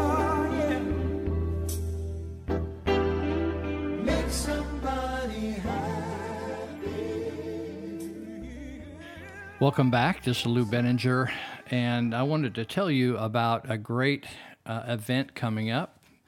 Whether you're a single person or you're a couple or you got kids, very fun event, family oriented, and uh, you can just bring everybody to it. And it's uh, uh, play out at the Church of Glad Tidings. They call it the Embassy Theater or Creative Light Theater. The Embassy Theater is the facility, and it's at uh, Highway 99 Eagle Road in Yuba City, just north of Yuba City. You can go out the freeway out 99 and get off at Eagle Road. And uh, it's going to be playing free of charge April 10, 11, and 12, and then 17 and 18. It begins at 6:30 at night, and it's a three-act comedy. It's an original comedy. It's uh, 900 years of of donkeys. It's called The Promise. 900 years of donkeys, and it should be a lot of fun. I attend all the dramas out there, and they are well done. You will be shocked at how well done they are. And great stage settings, great music, great production, and great acting by all mostly local people. April 10th, 11th, and 12th, and 17 and 18, 6:30 start, no charge. And then there's one event, uh, the same play, but it's a dinner theater on the 19th of April. And uh, for that, you you can get a table for three hundred dollars for ten seats, or you can get an individual, or you buy as many plates as you want or seats as you want. Thirty-five dollars each if you want less than ten. Three hundred dollar tables or thirty-five. If if you have a business, it's a great event to to treat your uh, your employees to. Just a fun night out, or uh, or just a bunch of folks get together, people you'd like to hang out with, to go and, and share a table together at three hundred dollars, three course meal, and all cooked right there fresh, and you get to see the uh, the promise three act comedy, nine hundred years of donkeys.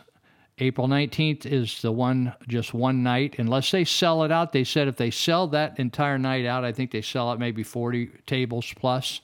They might add another night uh, for a dinner theater, but but it's free for 10, 11, and 12 April, and April 17th and 18th. Uh, so very fun. Well, since President Obama uh, spent eight years, uh, along with Eric Holder, his Attorney General, uh, supercharging racism, and where you thought, I think the hopes for a lot of folks in the United States, both black, white, and other flavors, was that uh, with a, a president other than white, uh, this should be really good for uh, people to be more and more harmonious, et cetera, et cetera. But it actually got worse. And I got more racist, more separatist. But I, I ran across this quote by, uh, soci- uh, I think he's a sociologist. Uh, he's a professor of sociology at Harvard University. His name is Orlando Patterson. He is African American, Orlando pa- Patterson.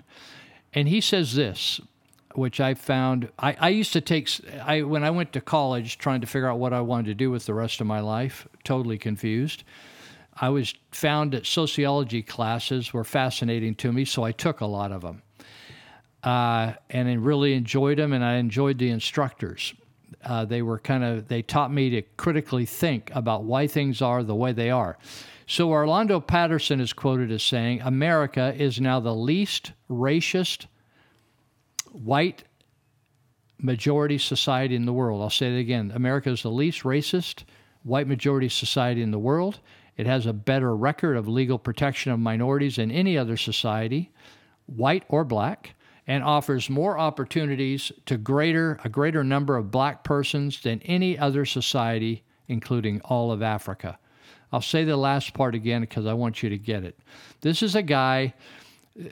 Some of these guys uh, are just sharper than the average person. They, and I think of uh, Walter Williams, who is uh, professor emeritus in economics at George Mason University, Tom Sowell at the Hoover Institute at Stanford University, and also Orlando Patterson. They just call things as they see them. They don't have an agenda, and so uh, and certainly not all the professors at Harvard are, are uh, would claim to be any any way conservative, but at least he seems to be honest here. He says.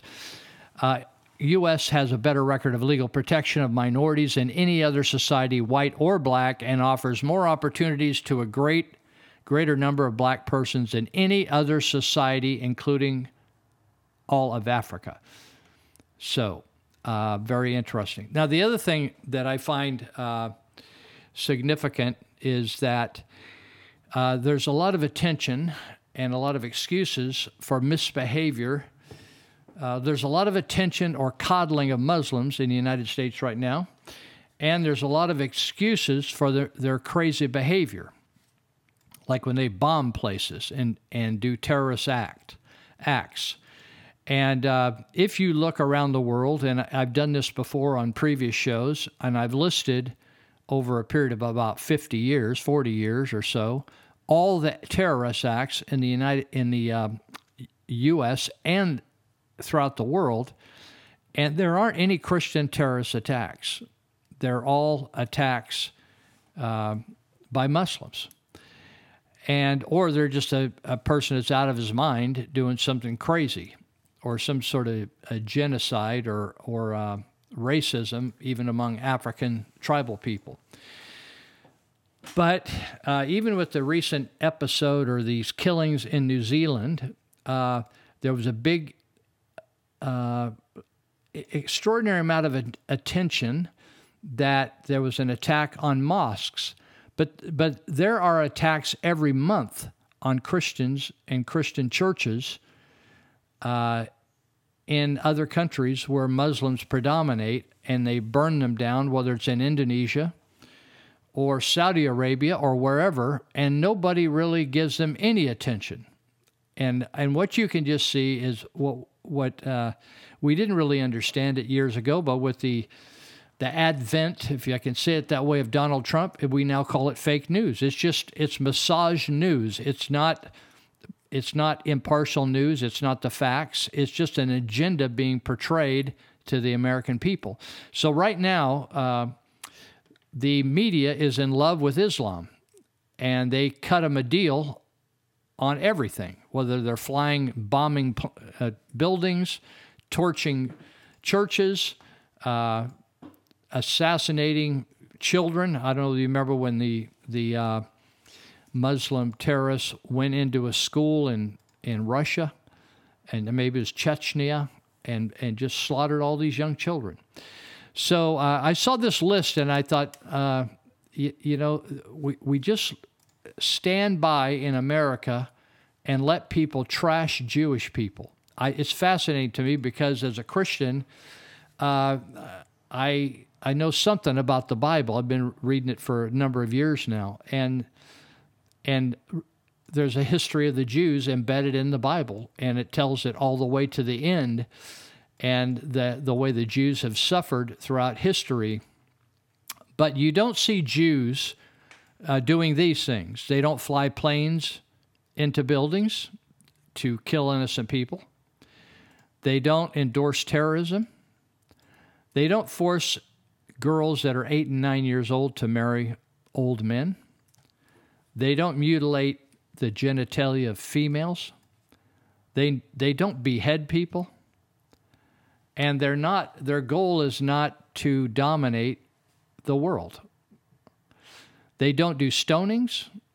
They don't do canings. They don't do lashings. And they're not dedicated to destroy the great Satan called America. That's what the Muslims call us.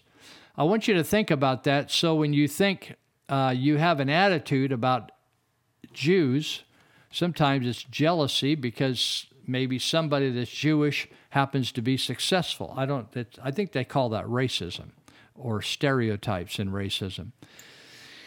But uh, the Jews have always been a friend to this country. And in fact, the Bible says for those that are against Israel, they're going to have a problem with God. And so America has tended to be a friend of Israel since uh, the nation was founded uh, or resettled, not founded, but resettled back in 1949. So just just a thought.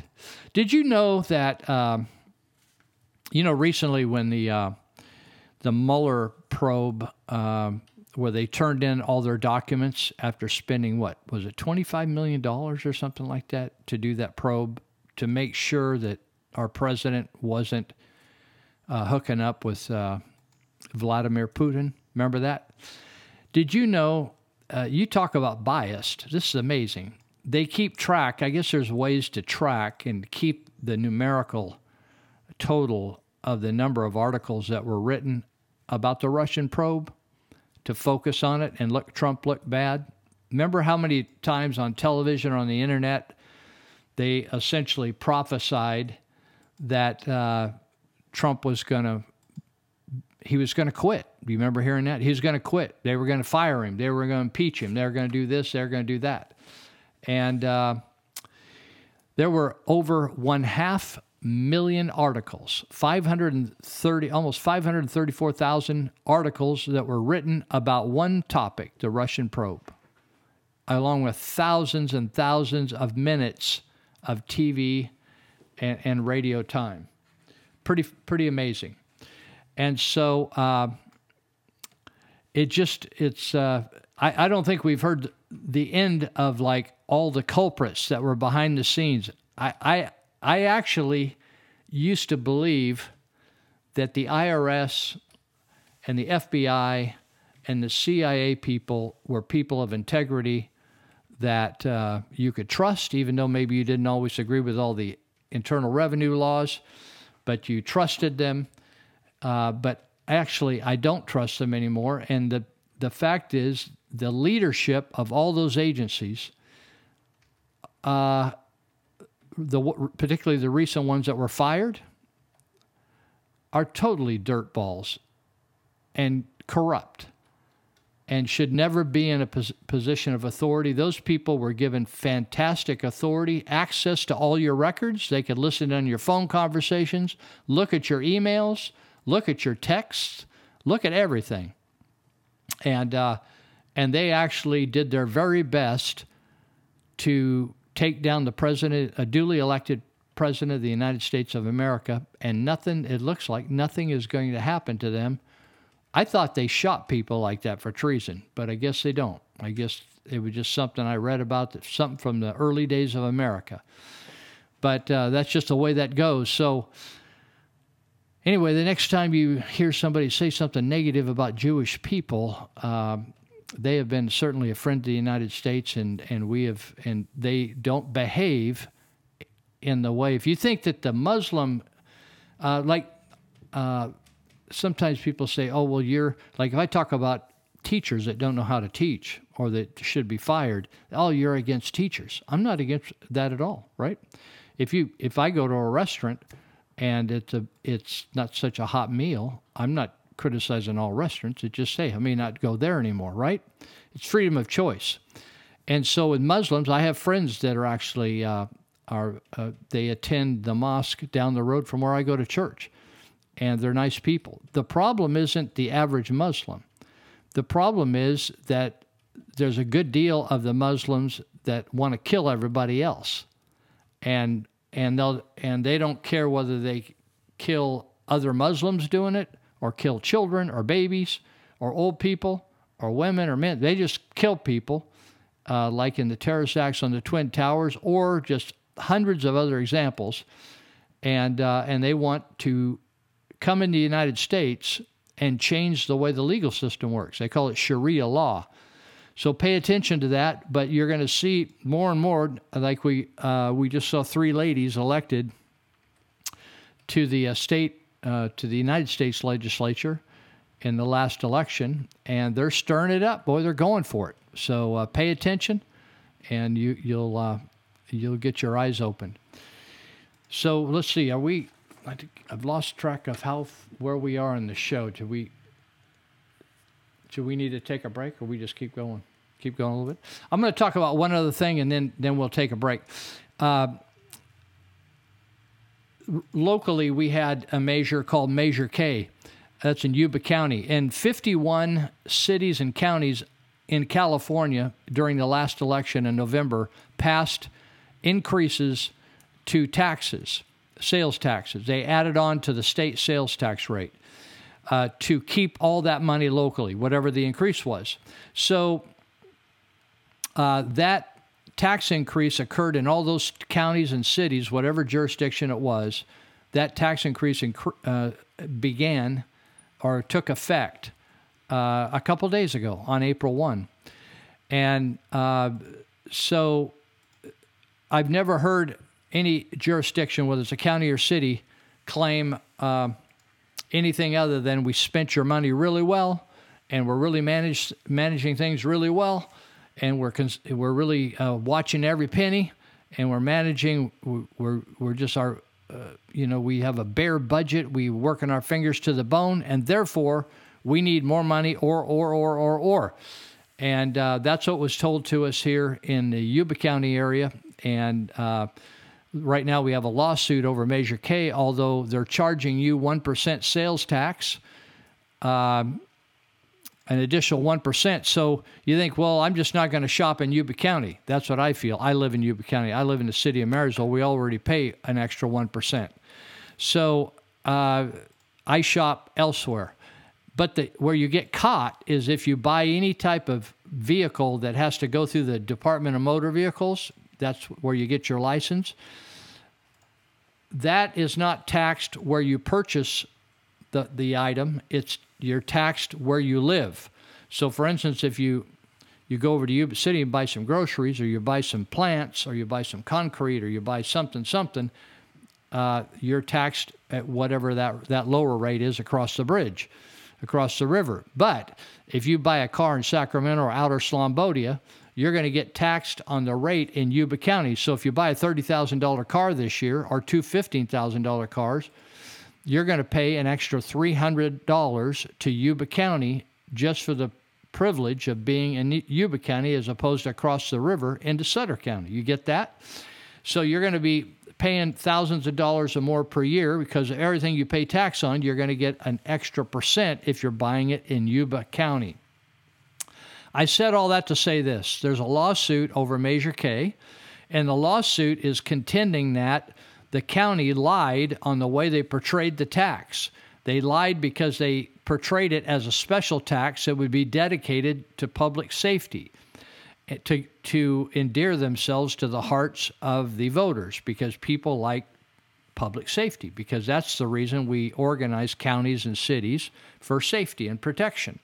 And we organized and we started a government so we could have police and fire. That's what we did that for back many, many moons ago and so they they they don't want to come out with a public public relations campaign saying the reason we need these taxes is to pay my two hundred thousand dollars salary and the pension benefits that we can't afford now because we gave ourselves too big of pensions because they know nobody would vote for money going to pensions. They say you know they don't people don't.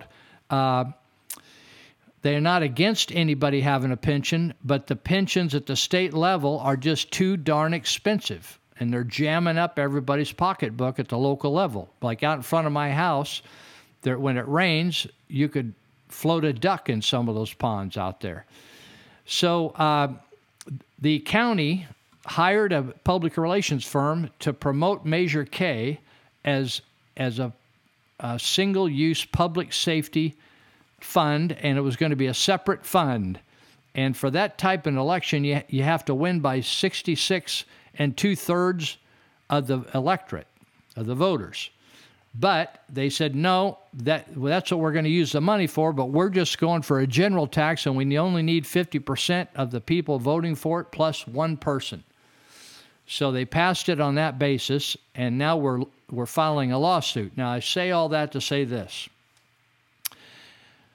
Over until the lawsuit is settled, if you're a Yuba County resident, or if you're a resident anywhere and you buy stuff in Yuba County, if you keep your receipts until the lawsuit is settled, if the lawsuit uh, is found in favor of the population that filed a lawsuit against the county, then they're going to rescind or take back the tax and you can file and get your money back. Isn't that amazing? I've never had that ever, I've never seen that before happen.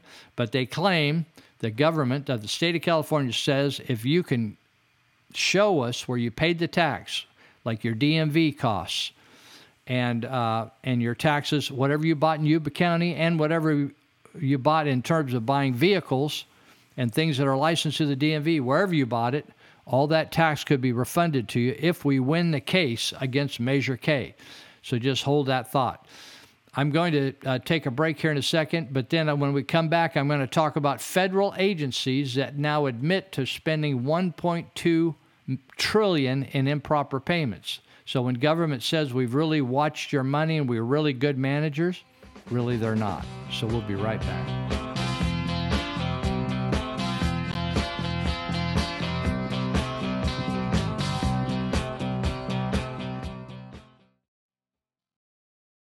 Ami Horowitz. Colleges are creating separate housing, graduations, and even gyms for black students and other minorities. So I went to Columbia University to find out what students think about this.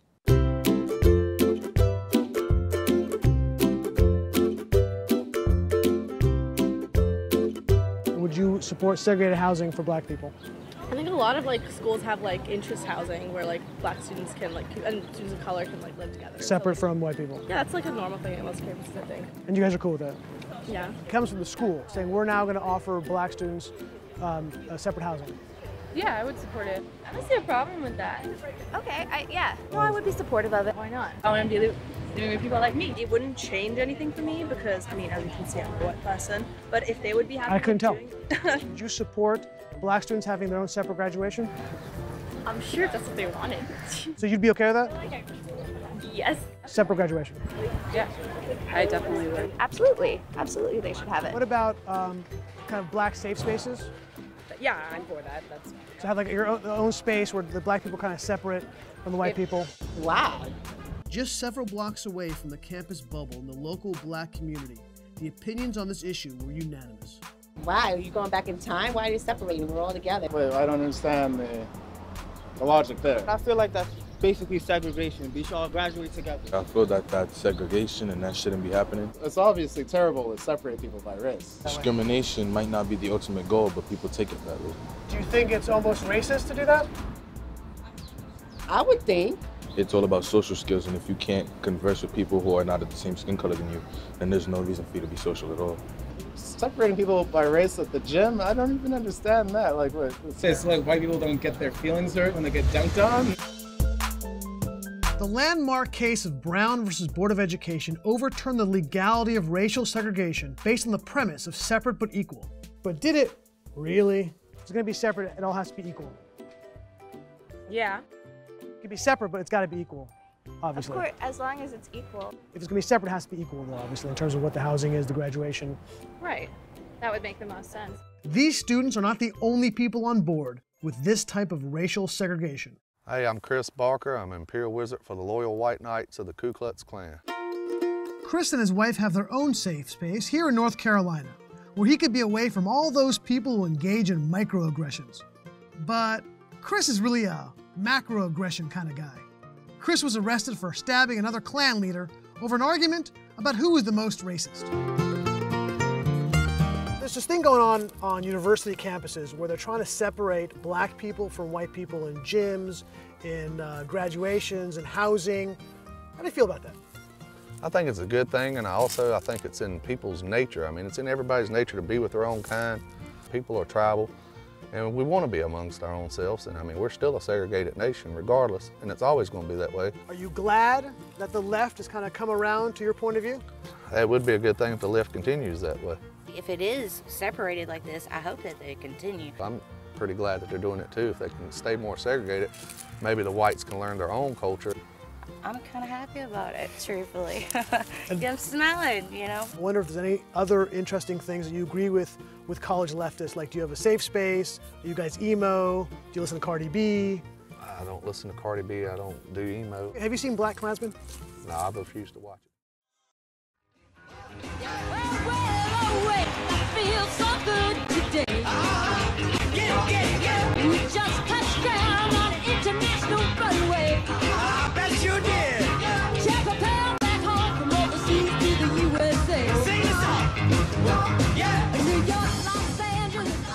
All right, welcome back. Uh, this is Lou Binninger, and we're plowing ahead here at uh, No Hostages Radio. We thank you for listening to us. And uh, I mentioned earlier, but you may just have connected.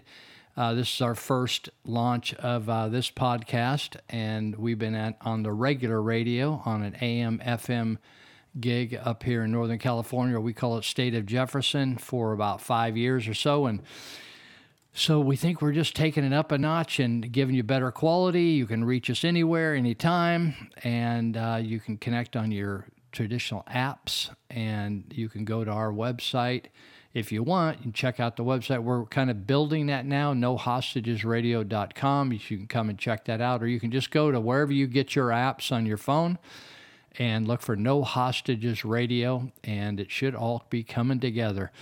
So we should be here weekly, or if we get really aggressive, we might add a show here and there, but at least we're going to be here weekly. That's what we did for five years. We did a Saturday show uh, up here in uh, Yuba County, Northern California. I wanted to mention another uh, business that's really helped us stay on the air, and that's the uh, plumbing doctor. They operate here in Yuba and Sutter counties primarily, but they might venture out across county lines if you're familiar with the area up here. But uh, I don't know about you, but I I'm not. Uh, I can tell when something's wrong, but I don't know always how to fix it. So when I push a lever and the water doesn't go away from me, but it comes at me, that freaks me out.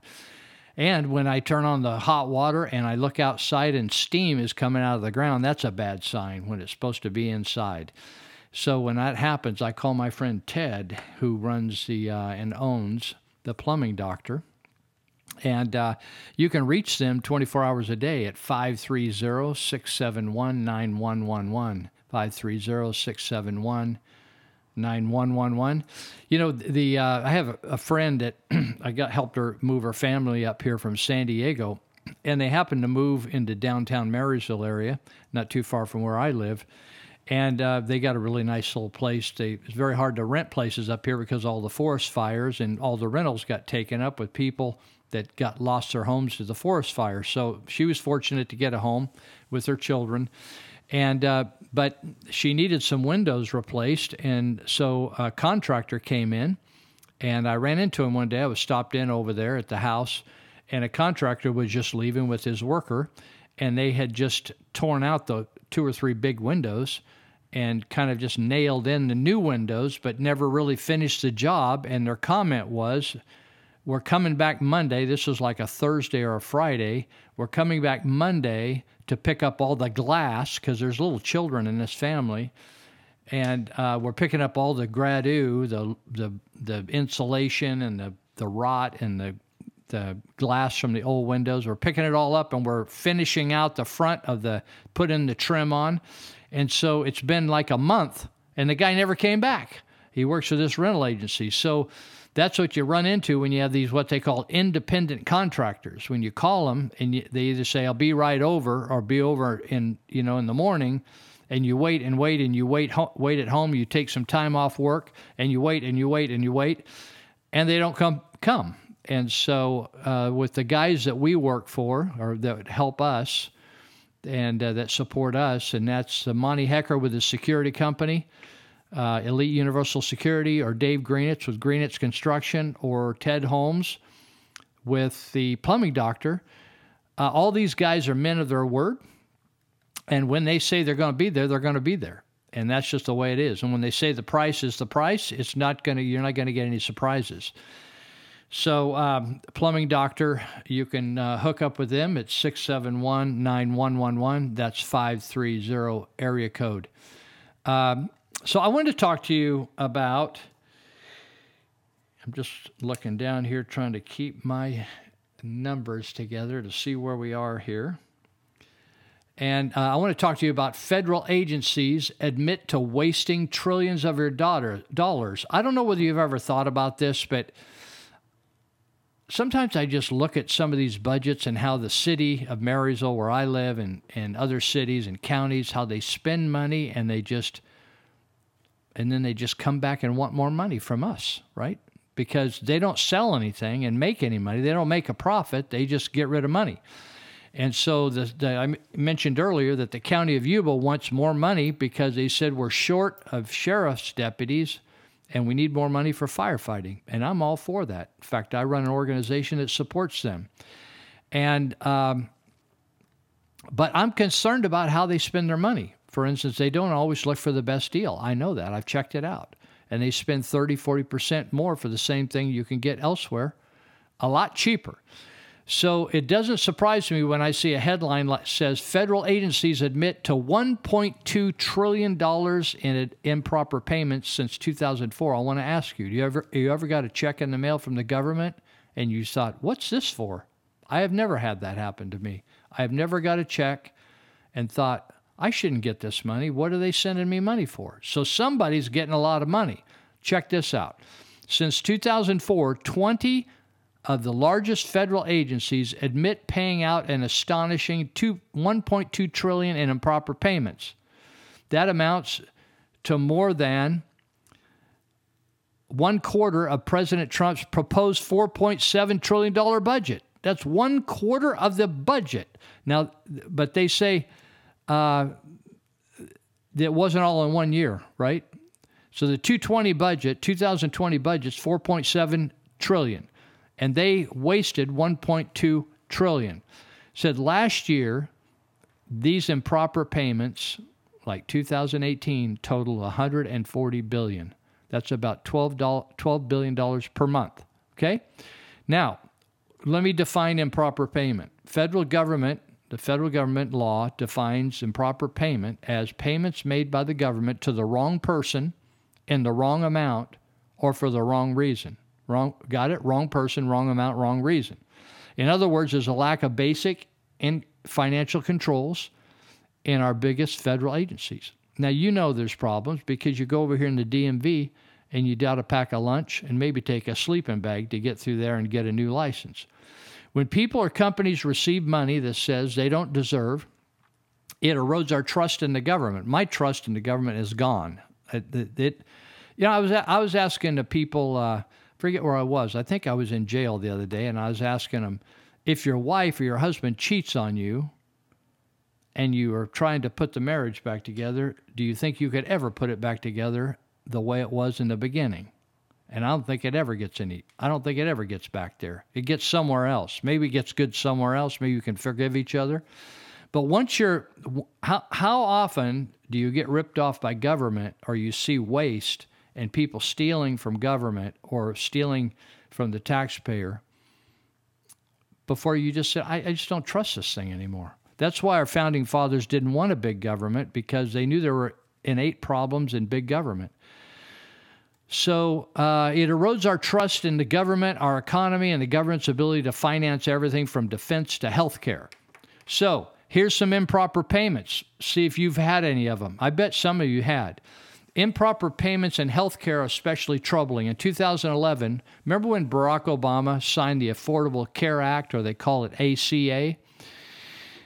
Congress vowed to help pay for it. Remember, they were saying, How are we going to pay for this? And they said, Hey, one, re- one way is we're going to root out the waste, the fraud, the corruption.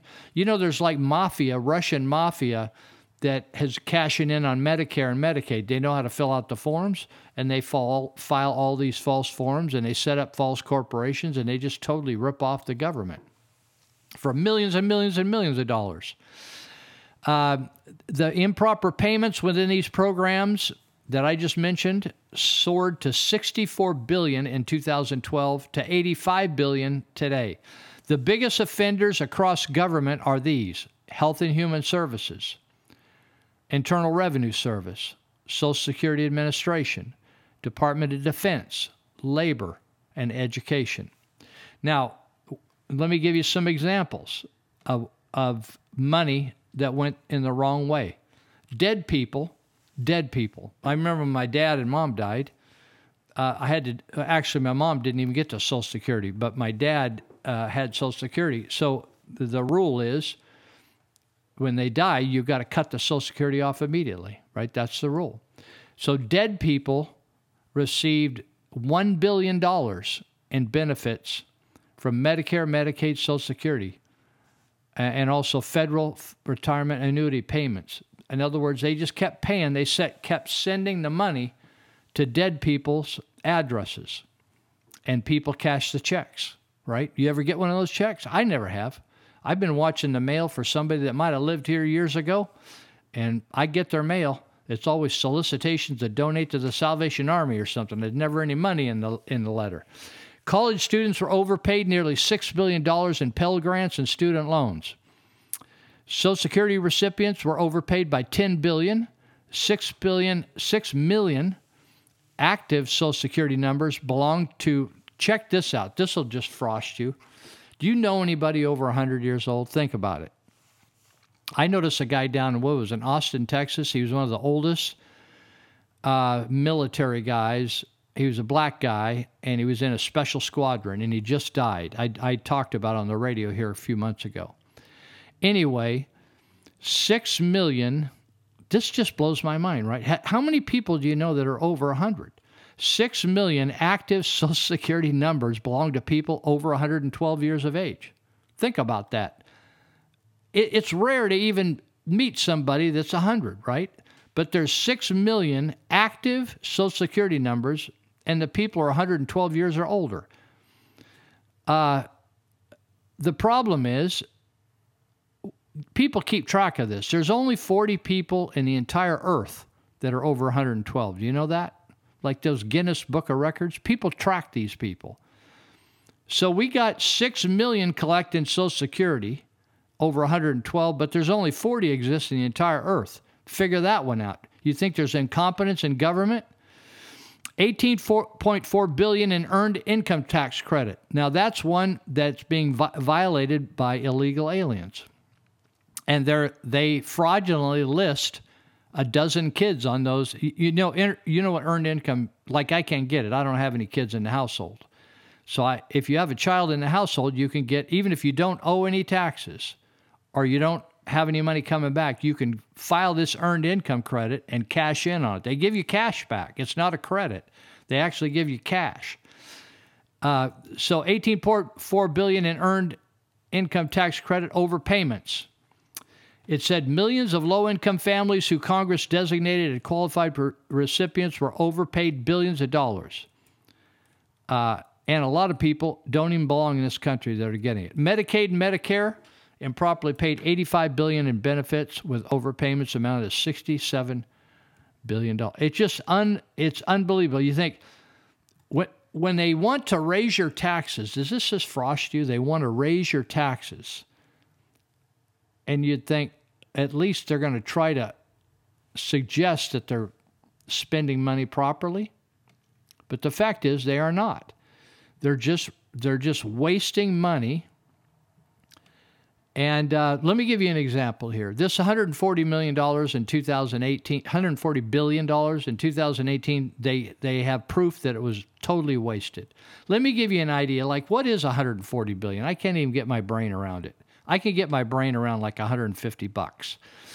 So 140 billion dollars would have paid for 10 billion Netflix subscriptions or 320 million fancy bicycles at 425 each.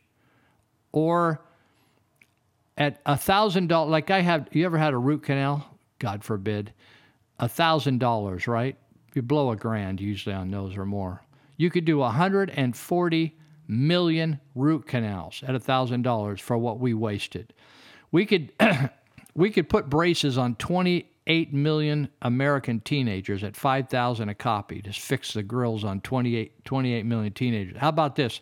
We could do 5 million. Some of my friends are getting hip replacements. They wore them out. 5 million hip replacements for seniors, $32,000 each. I mean, you know, we could hire 700,000 additional doctors for the Veterans Administration and fix every every veteran we got and get first class number 10 service. We could hire doctors at 200 grand each and hire 700,000 of them and get everybody in urgent care. Get they'd move those veterans to the front of the line.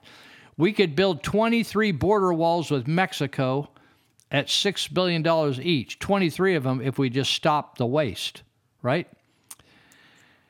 Unbelievable. Uh, lack of accounting control. That's what's, that's what's happened. The 1.3 million bureaucrats in the executive agencies earned $120 billion last year, according to uh, data published by openthebooks.com. Check out that website, that'll blow your mind. Openthebooks.com. Therefore, it says for every $1 million in federal payroll, the agencies admitted to 1.2 million in improper payments. So they lost one dollar, they paid a dollar, lost a dollar, paid a dollar, lost a dollar, just like that. And this other, the one other thing that just totally amazes me. Do you remember when they talked about these veteran, veteran administration hospitals and how guys and gals were dying waiting to see the doctor? and then they told about how they they actually planned to have these people drop dead. They just kept putting them off, putting them off, putting them off. And then these executives got bonuses from the federal government for their great work. It says despite wasting $140 billion, 99.7% of the federal workforce rated themselves as highly successful, and more than 1 million bureaucrats received a performance bonus last year. I want you to just think about that the next time they want money from you. So let, let me just, uh, we talked, a, we played a clip about this unplanned. And let me see if I can find this. There's a guy in this movie. When you go see the movie, there's actually a former abortionist plays the abortionist in the movie. His na- name is Dr. Anthony Levatino, L E V A T I N O. He's a gynecologist. He's performed about 12,000, 12, excuse me, 1,200 abortions early in his career before uh, God shocked the, I can't, shook, shook him down. Let me put it that way so I don't, don't get all wild here. Levatino still practices medicine. So they they put him in this. He actually acts in this film and plays an abortionist, and uh, he and so this is the the story you're going to see. So let me tell you about him. He and his wife were having difficulty. Here they he's killing babies, and he and his wife want a baby. So, uh, but they have difficulty conceiving, so they started the adoption process. During that time, he recalled recognizing the the the tension between what he was doing at work and trying to have a live baby at home and, and killing babies at work. So fortunately, they were able to adopt a child after considerable effort, right? And uh, then his wife got pregnant, and they had another child. So they had a son and a daughter, and uh, and they had they thought, hey, we got the complete family, right? We got there's a husband and wife and a son and a daughter perfect little deal, right? However, Heather, the daughter who he adopted, was two months shy of her sixth birthday when she was struck and killed by a car out in front of their home. And it shook him to the core. And when he re- returned to his abortion practice, he found himself becoming physically ill after he started performing an abortion. Makes sense to me, right? He said, quote, I finished that abortion for the first time in my career of all those years and all those abortions. I looked and I didn't see the wonderful right to choose, and I didn't see what a great physician I was helping the lady with her problem. And I didn't even see the $800 cash I made in 15 minutes. All I could see was somebody's son or daughter dying. Levatino said that was the beginning of the end. A few months later, the doctor stopped performing second trim- trimester abortions, and not longer after that, he stopped performing all abortions. He said, once you figure out that killing a baby the size of your hand for money is wrong, then it doesn't take you too long to figure out that it doesn't matter how long or how big, it's still your son or your daughter. It's interesting, you know, when we have a certain mindset about life, how a tragedy can bring us face to face with reality. I went up and talked to a, an old cranky guy one day in the hospital. I was called up there as a chaplain to pray for this guy. And the family, they I'll call him Uncle Carl. Uncle Carl was always cussing them out and making fun of them knowing following Jesus and going to church and mocking them and making fun of God and all that kind of stuff. And they said, Lou, he's going to die, and we're concerned about him. And could you come up and talk to him? So I went in and, and I, they said he'd given, he, they told him he had less than 24 hours to live. He had tubes in all the holes in his body, up his nose, in his mouth, everywhere. Anyway, I went in and I just said, hey, Carl, I says, uh, I heard you're, I hear you're dying here in a few hours. you know something when when it's the end you could just peel back the banana on this deal and and you don't have to there's no like introducing how's it going what's happening what do you do for a living? I just went in and said carl i heard you're you're out of here in in, le- in a few hours. And i said what do you i said you ready? I just said you ready to go bud because i heard he was a gnarly dude right and uh, that dude, all he wanted to know was he wanted some help. He wanted to figure out where he was going because it was scaring the hell out of him. And uh, we got down to business. So Dr. Anthony Levatino tragically lost his beautiful daughter at six years of age. But it brought him to reality on what he was somehow not able to connect with of killing 1,200 children. And uh, and feeling good about it. So sometimes God's mercy just helps us get to where we got to be. Well, we're going to take a break here, and then we'll uh, we'll pick it up on the backside, and we have a little clip for you. We got uh, Dinesh D'Souza's going to. We got a couple little clips that you'll enjoy, and then we'll be back for the last 30 minutes or 25 minutes or so. Thanks for listening. The question is, um, I'll, I'll, rephrase it. The question is, um, isn't it true that America was contaminated by white supremacy from the very beginning? And that the genocidal acts of white supremacy, like the displacement, relocation, and massacre of the native Indians, uh, is uh, an American crime and not a partisan crime? Um, let me answer it this way. First of all, who were the people who took the American Indians off their ancestral lands, drove them further west, enslaved the ones who stayed, killed the ones who resisted? The answer the Jacksonian Democrats of the 19th century. They did it. Now, now, uh, what is the proof of this? This is very interesting. The proof of this weirdly enough, is Hitler himself. When Hitler was sitting in Landsberg prison, Hitler had a problem, and the problem was that he wanted Germany to be a superpower in the way that Britain and France were, the superpowers of Europe. And, uh, and Hitler was thinking we have to do this through colonialism because that's how the British and the French became powerful. The British run India, they run half of Africa, the French have colonies all over the world. Hitler thought Germany needs to do that. But he realized, but there's nothing left to take. All the real estate on the planet has been sort of occupied. So how can Germany become a great power? And then Hitler realized. Andrew Jackson figured out how to do that in the United States. His formula was really simple. Drive the Indians off their land, kill the ones who resist, enslave the ones who remained. In other words, Jackson didn't have to leave his neighborhood. He performed genocide and colonialism right at home. And Hitler said, I got to do that. I got to take a page from the Jacksonian Democrats. I don't need to go hunting for India or Africa. I'm going to take the Poles, the Slavs, the Eastern Europeans, the Russians. I'm going to throw them off their land. If they resist, I'll kill them. If they stay back, I'll enslave them. I want every German to live on a farm. This is Adolf Hitler. taking a page from the book of the Jacksonian Democrats of the 19th century. Now, this has been exposed very recently by the historian Timothy Snyder and others. But here's again Hitler knows something that your textbooks have evidently not taught you, which is that this was a project of the Democratic Party to create white supremacy because Andrew Jackson stole that land.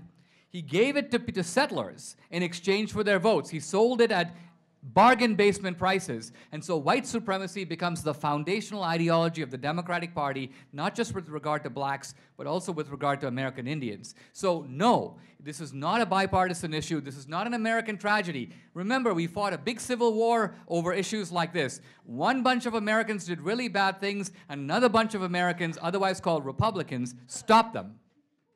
I've been told that black women aren't supposed to support the Second Amendment. I've been told I shouldn't want to be able to protect myself.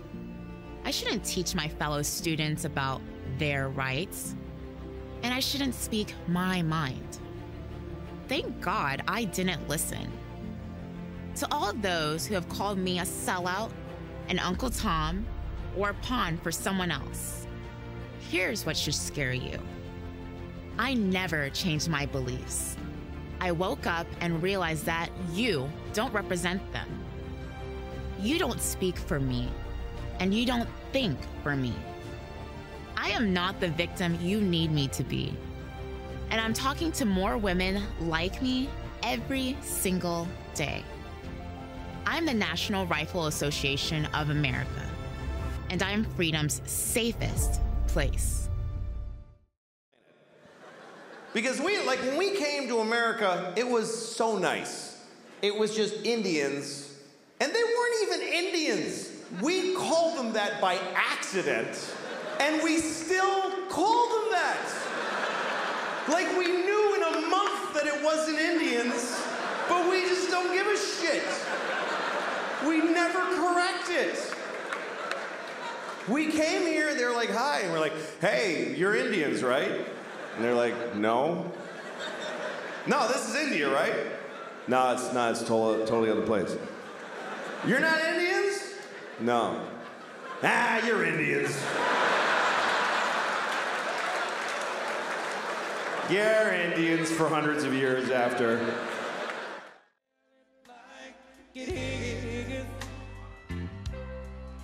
I'm nothing to play with it. Girl, you better find yourself. All right, this is Lou Binninger, and uh, you're listening to No Hostages Radio. We're into our last segment today, and we're glad you are listening, whether you got here at the first or you're kind of catching up with us at the end. But we, uh, this is our first go around on podcast as we came from live radio, AM, FM, and so we'll be going here uh, each week.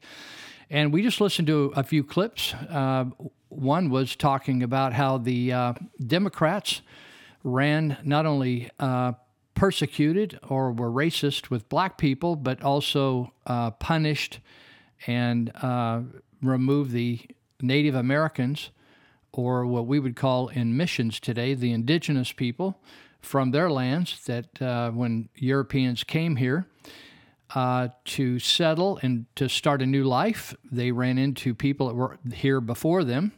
It's interesting, a lot of times people never ask uh, or question, like, well, how did the uh, Native Americans, we call them Native Americans, hindsight, but at that time, they were just people living on a piece of land. Today, in missions, when we find people like that, we call them indigenous people. They were people that were there. They're there. And uh, but actually, the the folks of the various tribal groups that lived throughout the United States, uh, when it was first uh, discovered by Europeans, uh, were people that also immigrated to this area. Uh, in other words, they weren't born here initially. They their forefathers, just like my forefathers from Germany, from one side of my family, uh, came here during the 1800s. And so, at some point in the far, far past, people we know as the various tribal groups throughout the United States came here from other parts of the world as well.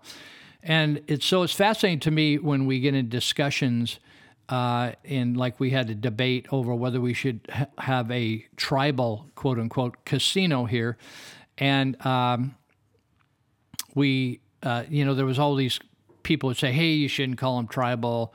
We, you can't call them Indians. They're not really Indians. Like we have Punjabi people here that I prefer to call Indians because they're from India."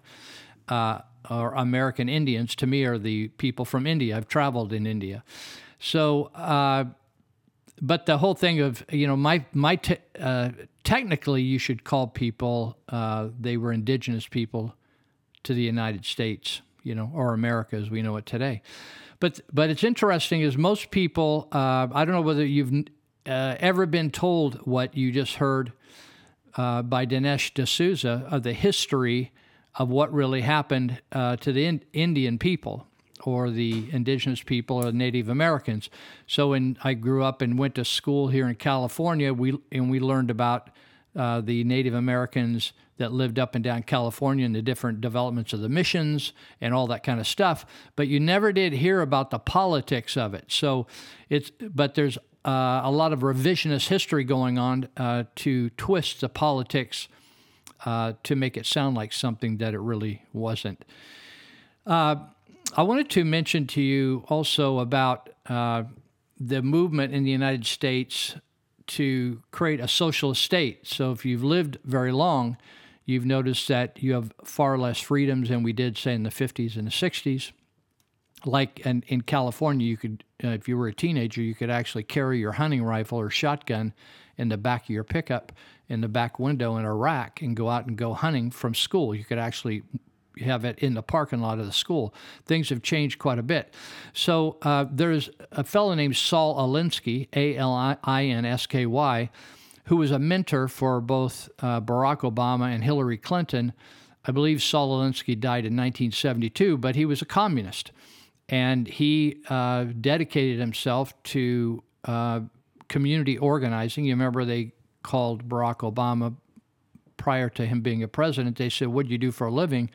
And he said, "Well, I'm a I'm a community organizer." And Saul Alinsky was a community organizer and did not like uh, free enterprise, did not like capitalism, and so uh, I think a lot of people, as never before in the United States, are are having to think it through. Exactly, what do you appreciate about the country? Do you like more and more freedom? Do you like the government to tell you, like anytime you have you want to change the door on your house and put in a new door or a new window, you have to go ask permission of the government? Or if you want to plant a new crop, you may have to check with the farm the farm ag service, the ag department of the county. Or it, it, if you happen to think of all the things you do in life, you're constantly getting permission to do this and that and the other thing. It's really not too different from where I go a lot in Vietnam. It's a communist country, and you can hardly do anything there. Uh, in fact, at one time, you couldn't even travel from city to city without permission, but now they've loosened up that.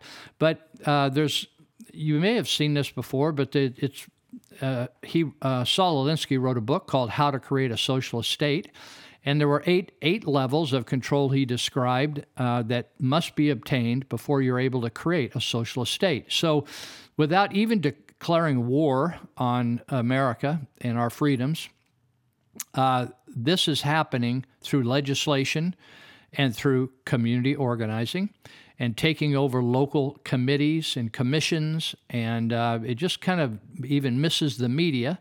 But in these eight areas, I'll go through them really quickly because I think it, before you can do anything about it or be concerned about it, you need to know what's shaken. So, one of the, the top ones is healthcare.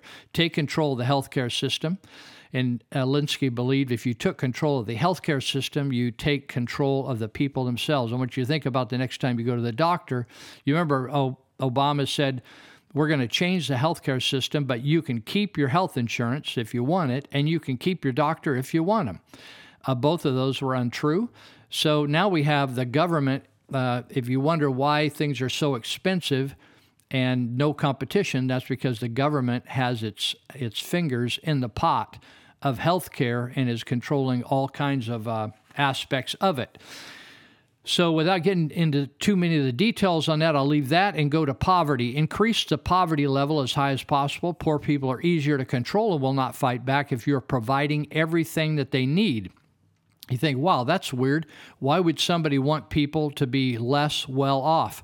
Well, under Trump, that's one of the reasons people hate Trump is because he's actually making people more independent. If people earn their own money, have their own money, can pay for their own food and clothing and transportation and anything they want, if they want to move here, move there, if you have money, you can do that. Money, more money equals more freedom.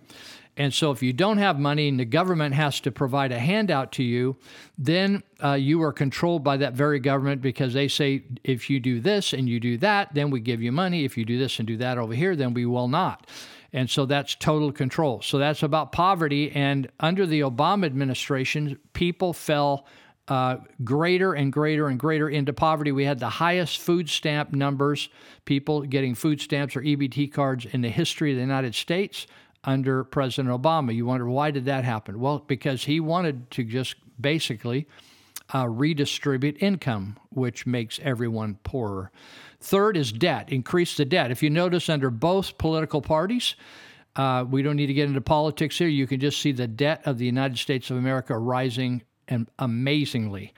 And the more debt, um, then taxes increase. The more and more money you give government, the less and less freedom you have. The more that they are, in other words, instead of before uh, government took over, for instance, charity, we we called it charity back in the day. Uh, nonprofits and churches took care of all that, and government was not involved in rescuing people. Uh, communities were. So now government takes money from us, supposedly takes care of the defense, the roads, the police, the fire, and also is the professional charity givers. And they just distribute money around. Uh, and again, if people are beholden to government, then they, they're going to go along with government because that's where they get fed. Number four is gun control. And so uh, I've uh, used guns since I was trained to do that when I was 12. At that time, you took a hunter safety course, and then you could actually carry a gun. You could carry a gun, walk right down the street, and nobody, a cop wouldn't even uh, pay any attention to you. They would just drive right by. So it's remove. Uh, the fourth is item is remove people's ability to defend themselves from the government. Uh, the way you are able to, that way you're able to create a police state. So many times people are uh, confused about the Second Amendment, thinking that the reason uh, there's a right to have guns is to protect yourself from other neighbors or to go hunting. Neither was the interest of the, neither were the interests of the founders. It was simply about uh, if they needed to take over the government, they would have weapons to do so because the British government came in here and began to remove guns uh, prior to the uh, the Revolutionary War. And so they didn't want that to happen again. Number five, welfare. Take control of every aspect of a person's life, lives, food, housing, income. Before, uh, again, that was uh, controlled or, or managed by nonprofits and churches. And there was a lot of accountability. In other words, it wasn't about just doing handouts for handouts' sake, but it was helping people get up on their feet and get a job or get off drugs, get off alcohol, get their lives back together. They didn't reward laziness. They they uh, they help people because God said to help people. Number one. Number two is to help them get into a way where they're independent and can take care of themselves. Number six, education. Uh, people for years uh, believed that if you took control of all of what people read and listen, you take control of what children learn in school, uh, then you control their minds, control them. And that's what's happening. You think, oh, we need public education because we need to create good citizens. That's true. We need to have good citizens, and in, and in a democracy, you have to have educated people. Otherwise, it will unravel. So, but when you begin to have an agenda in the school system, like is what happening today, and, and earlier in the show, I talked about some of the sex ed things are going to be voted on May 8th and 9th, this just n- next month. Uh, this is bad news when the education system really doesn't educate the kids properly. It teaches them what to think rather than how to think. Step seven is religion. Uh, the, the founding fathers were very careful to, uh, to promote freedom of religion and freedom of belief. And uh, so Alinsky wanted to remove the belief in God from the government and schools. The founding fathers were not uh, concerned about uh, removing gov- God from government and schools. What they didn't want is to have the government to legislate one particular faith. And they they actually uh, the initial government in the United States actually purchased Bibles uh, to for distribution. And you may or may not like that. Or and I think at, actually at one time ministers were funded uh, with salaries by the government. We may not agree with that today, but the fact is, it was not supposed. Government and the schools were not supposed to be a spiritually free zone, but God was to be honored, and uh, that's why there was prayer in the schools at one time. Number eight uh, is class warfare, and uh, this was all about divide the people into wealthy and the poor, and cause them to be at at each other's throats. This will cause more discontent, according to Alinsky, and it will be easier to take or tax uh, the wealthy with the support of the poor. I don't think there's been a time in our history that has been any more divisive as under the eight years with Barack Obama. We hope for better, uh, no matter whether you're Republican or Democrat or whatever flavor you were ethnically. But we really hope for better. But what happened during that time is that the, the Democrat Party uh, created class warfare, whether it was depending on your gender or your sexual persuasion or your income level or whatever, whatever. They created uh, animosity and tension to create this class warfare. Alinsky felt if you could accomplish these eight levels of influence and control, you could uh, convert whatever society it is uh, into a, a, socialist society. So, uh, the other thing that I wanted to cover before we're finished here is uh, there's been this talk for now almost three years about collusion with the Russians.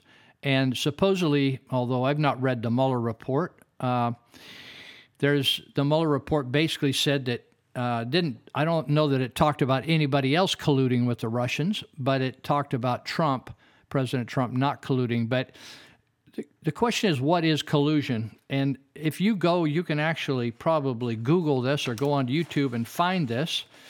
But there was a, uh, in fact, I looked at it before the show today. Uh, there's a YouTube clip of President Obama with, with President of Russia, Dmitry Medvedev, M E D V E D E V, Medvedev. And there was a, uh, a summit uh, in Seoul, Korea in 2012, and Barack and Medvedev did not know, Dmitry and Barack did not know their mics were on, and they leaned over to each other and began to talk to each other. And Barack said this He said, My election, in other words, his re election was coming up. And he says, After the election, I will have a lot more leeway or liberty and to negotiate with you. And uh, that's what we would call collusion. And now, um, if you look up Katy Tur, K A T Y T U R, she's a host for MSNBC. She interviews uh, Representative Francis uh, Rooney. He's a Republican from Florida, and she was getting on him about. Uh, this is in the early days of accusing Trump, and she was accusing Trump of collusion and all these Trump people who had relationships to Russia. And when Francis Rooney, although he mentions the, the discussion between Obama and a Russian was Putin, it really wasn't, it was Medvedev. Medvedev worked with Putin.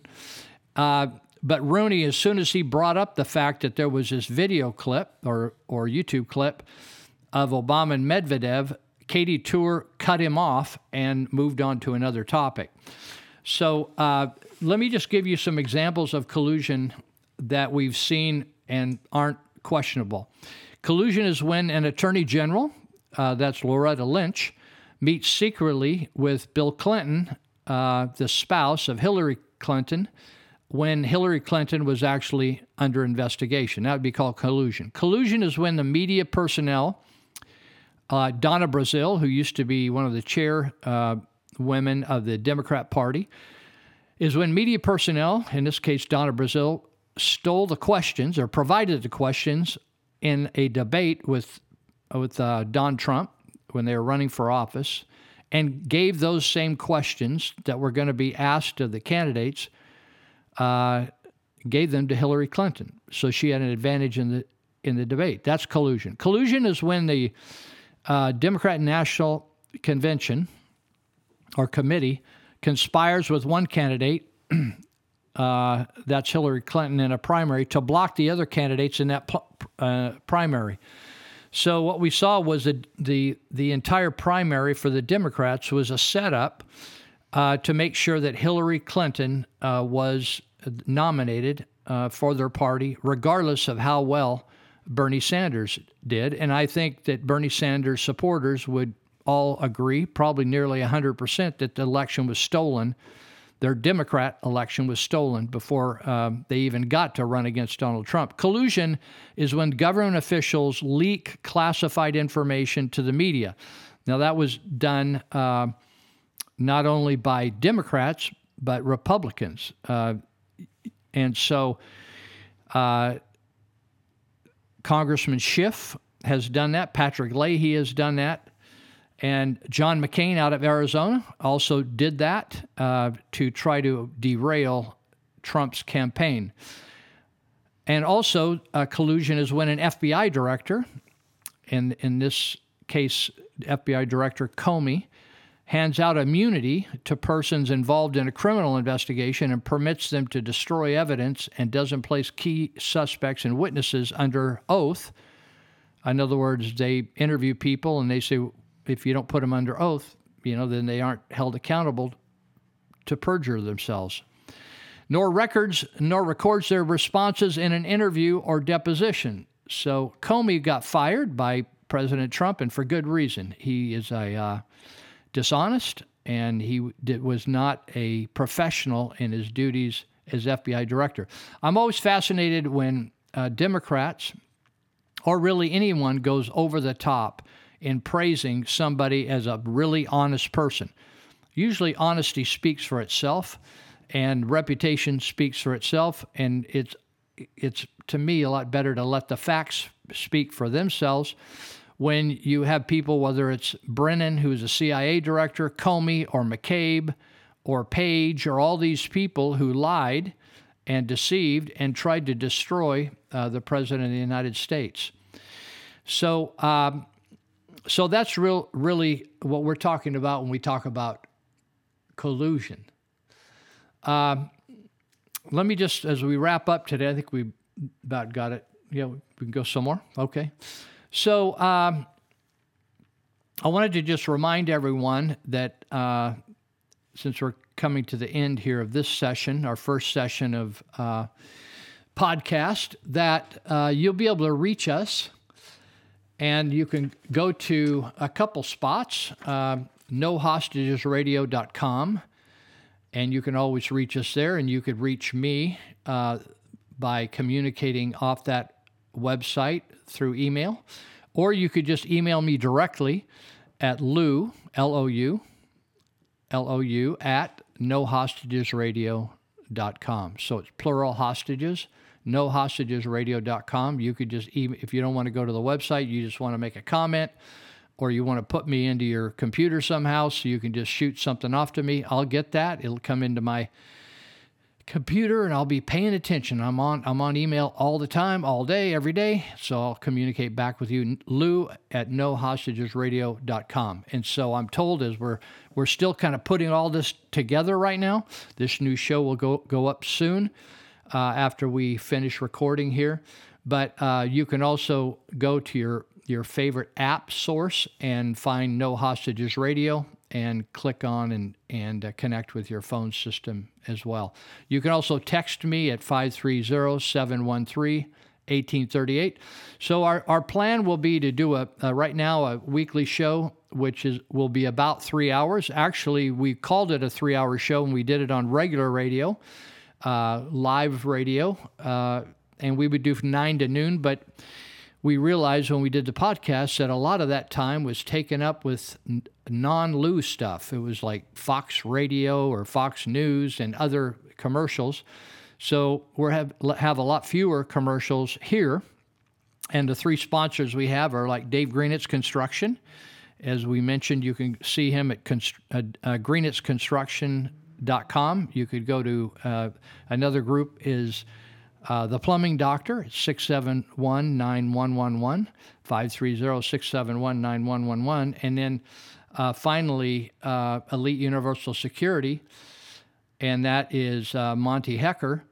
And he can also uh, connect with you. He's in Yuba Sutter and all the way up to Shasta County. All you people, Butte, U- Yuba Sutter, Shasta County, all you people that want jobs, you can connect with uh, EliteUniversalSecurity.com and just connect with them. And if you want to go to work or you want to get a permit, uh, a- license, and all your your their training to use a weapon, get a concealed weapon permit, or if you want to get a live scan, you can you can go there. If anybody else wants to support us, you can contact me uh, directly by phone 530-713-1838 or text me or any of the ways I just explained.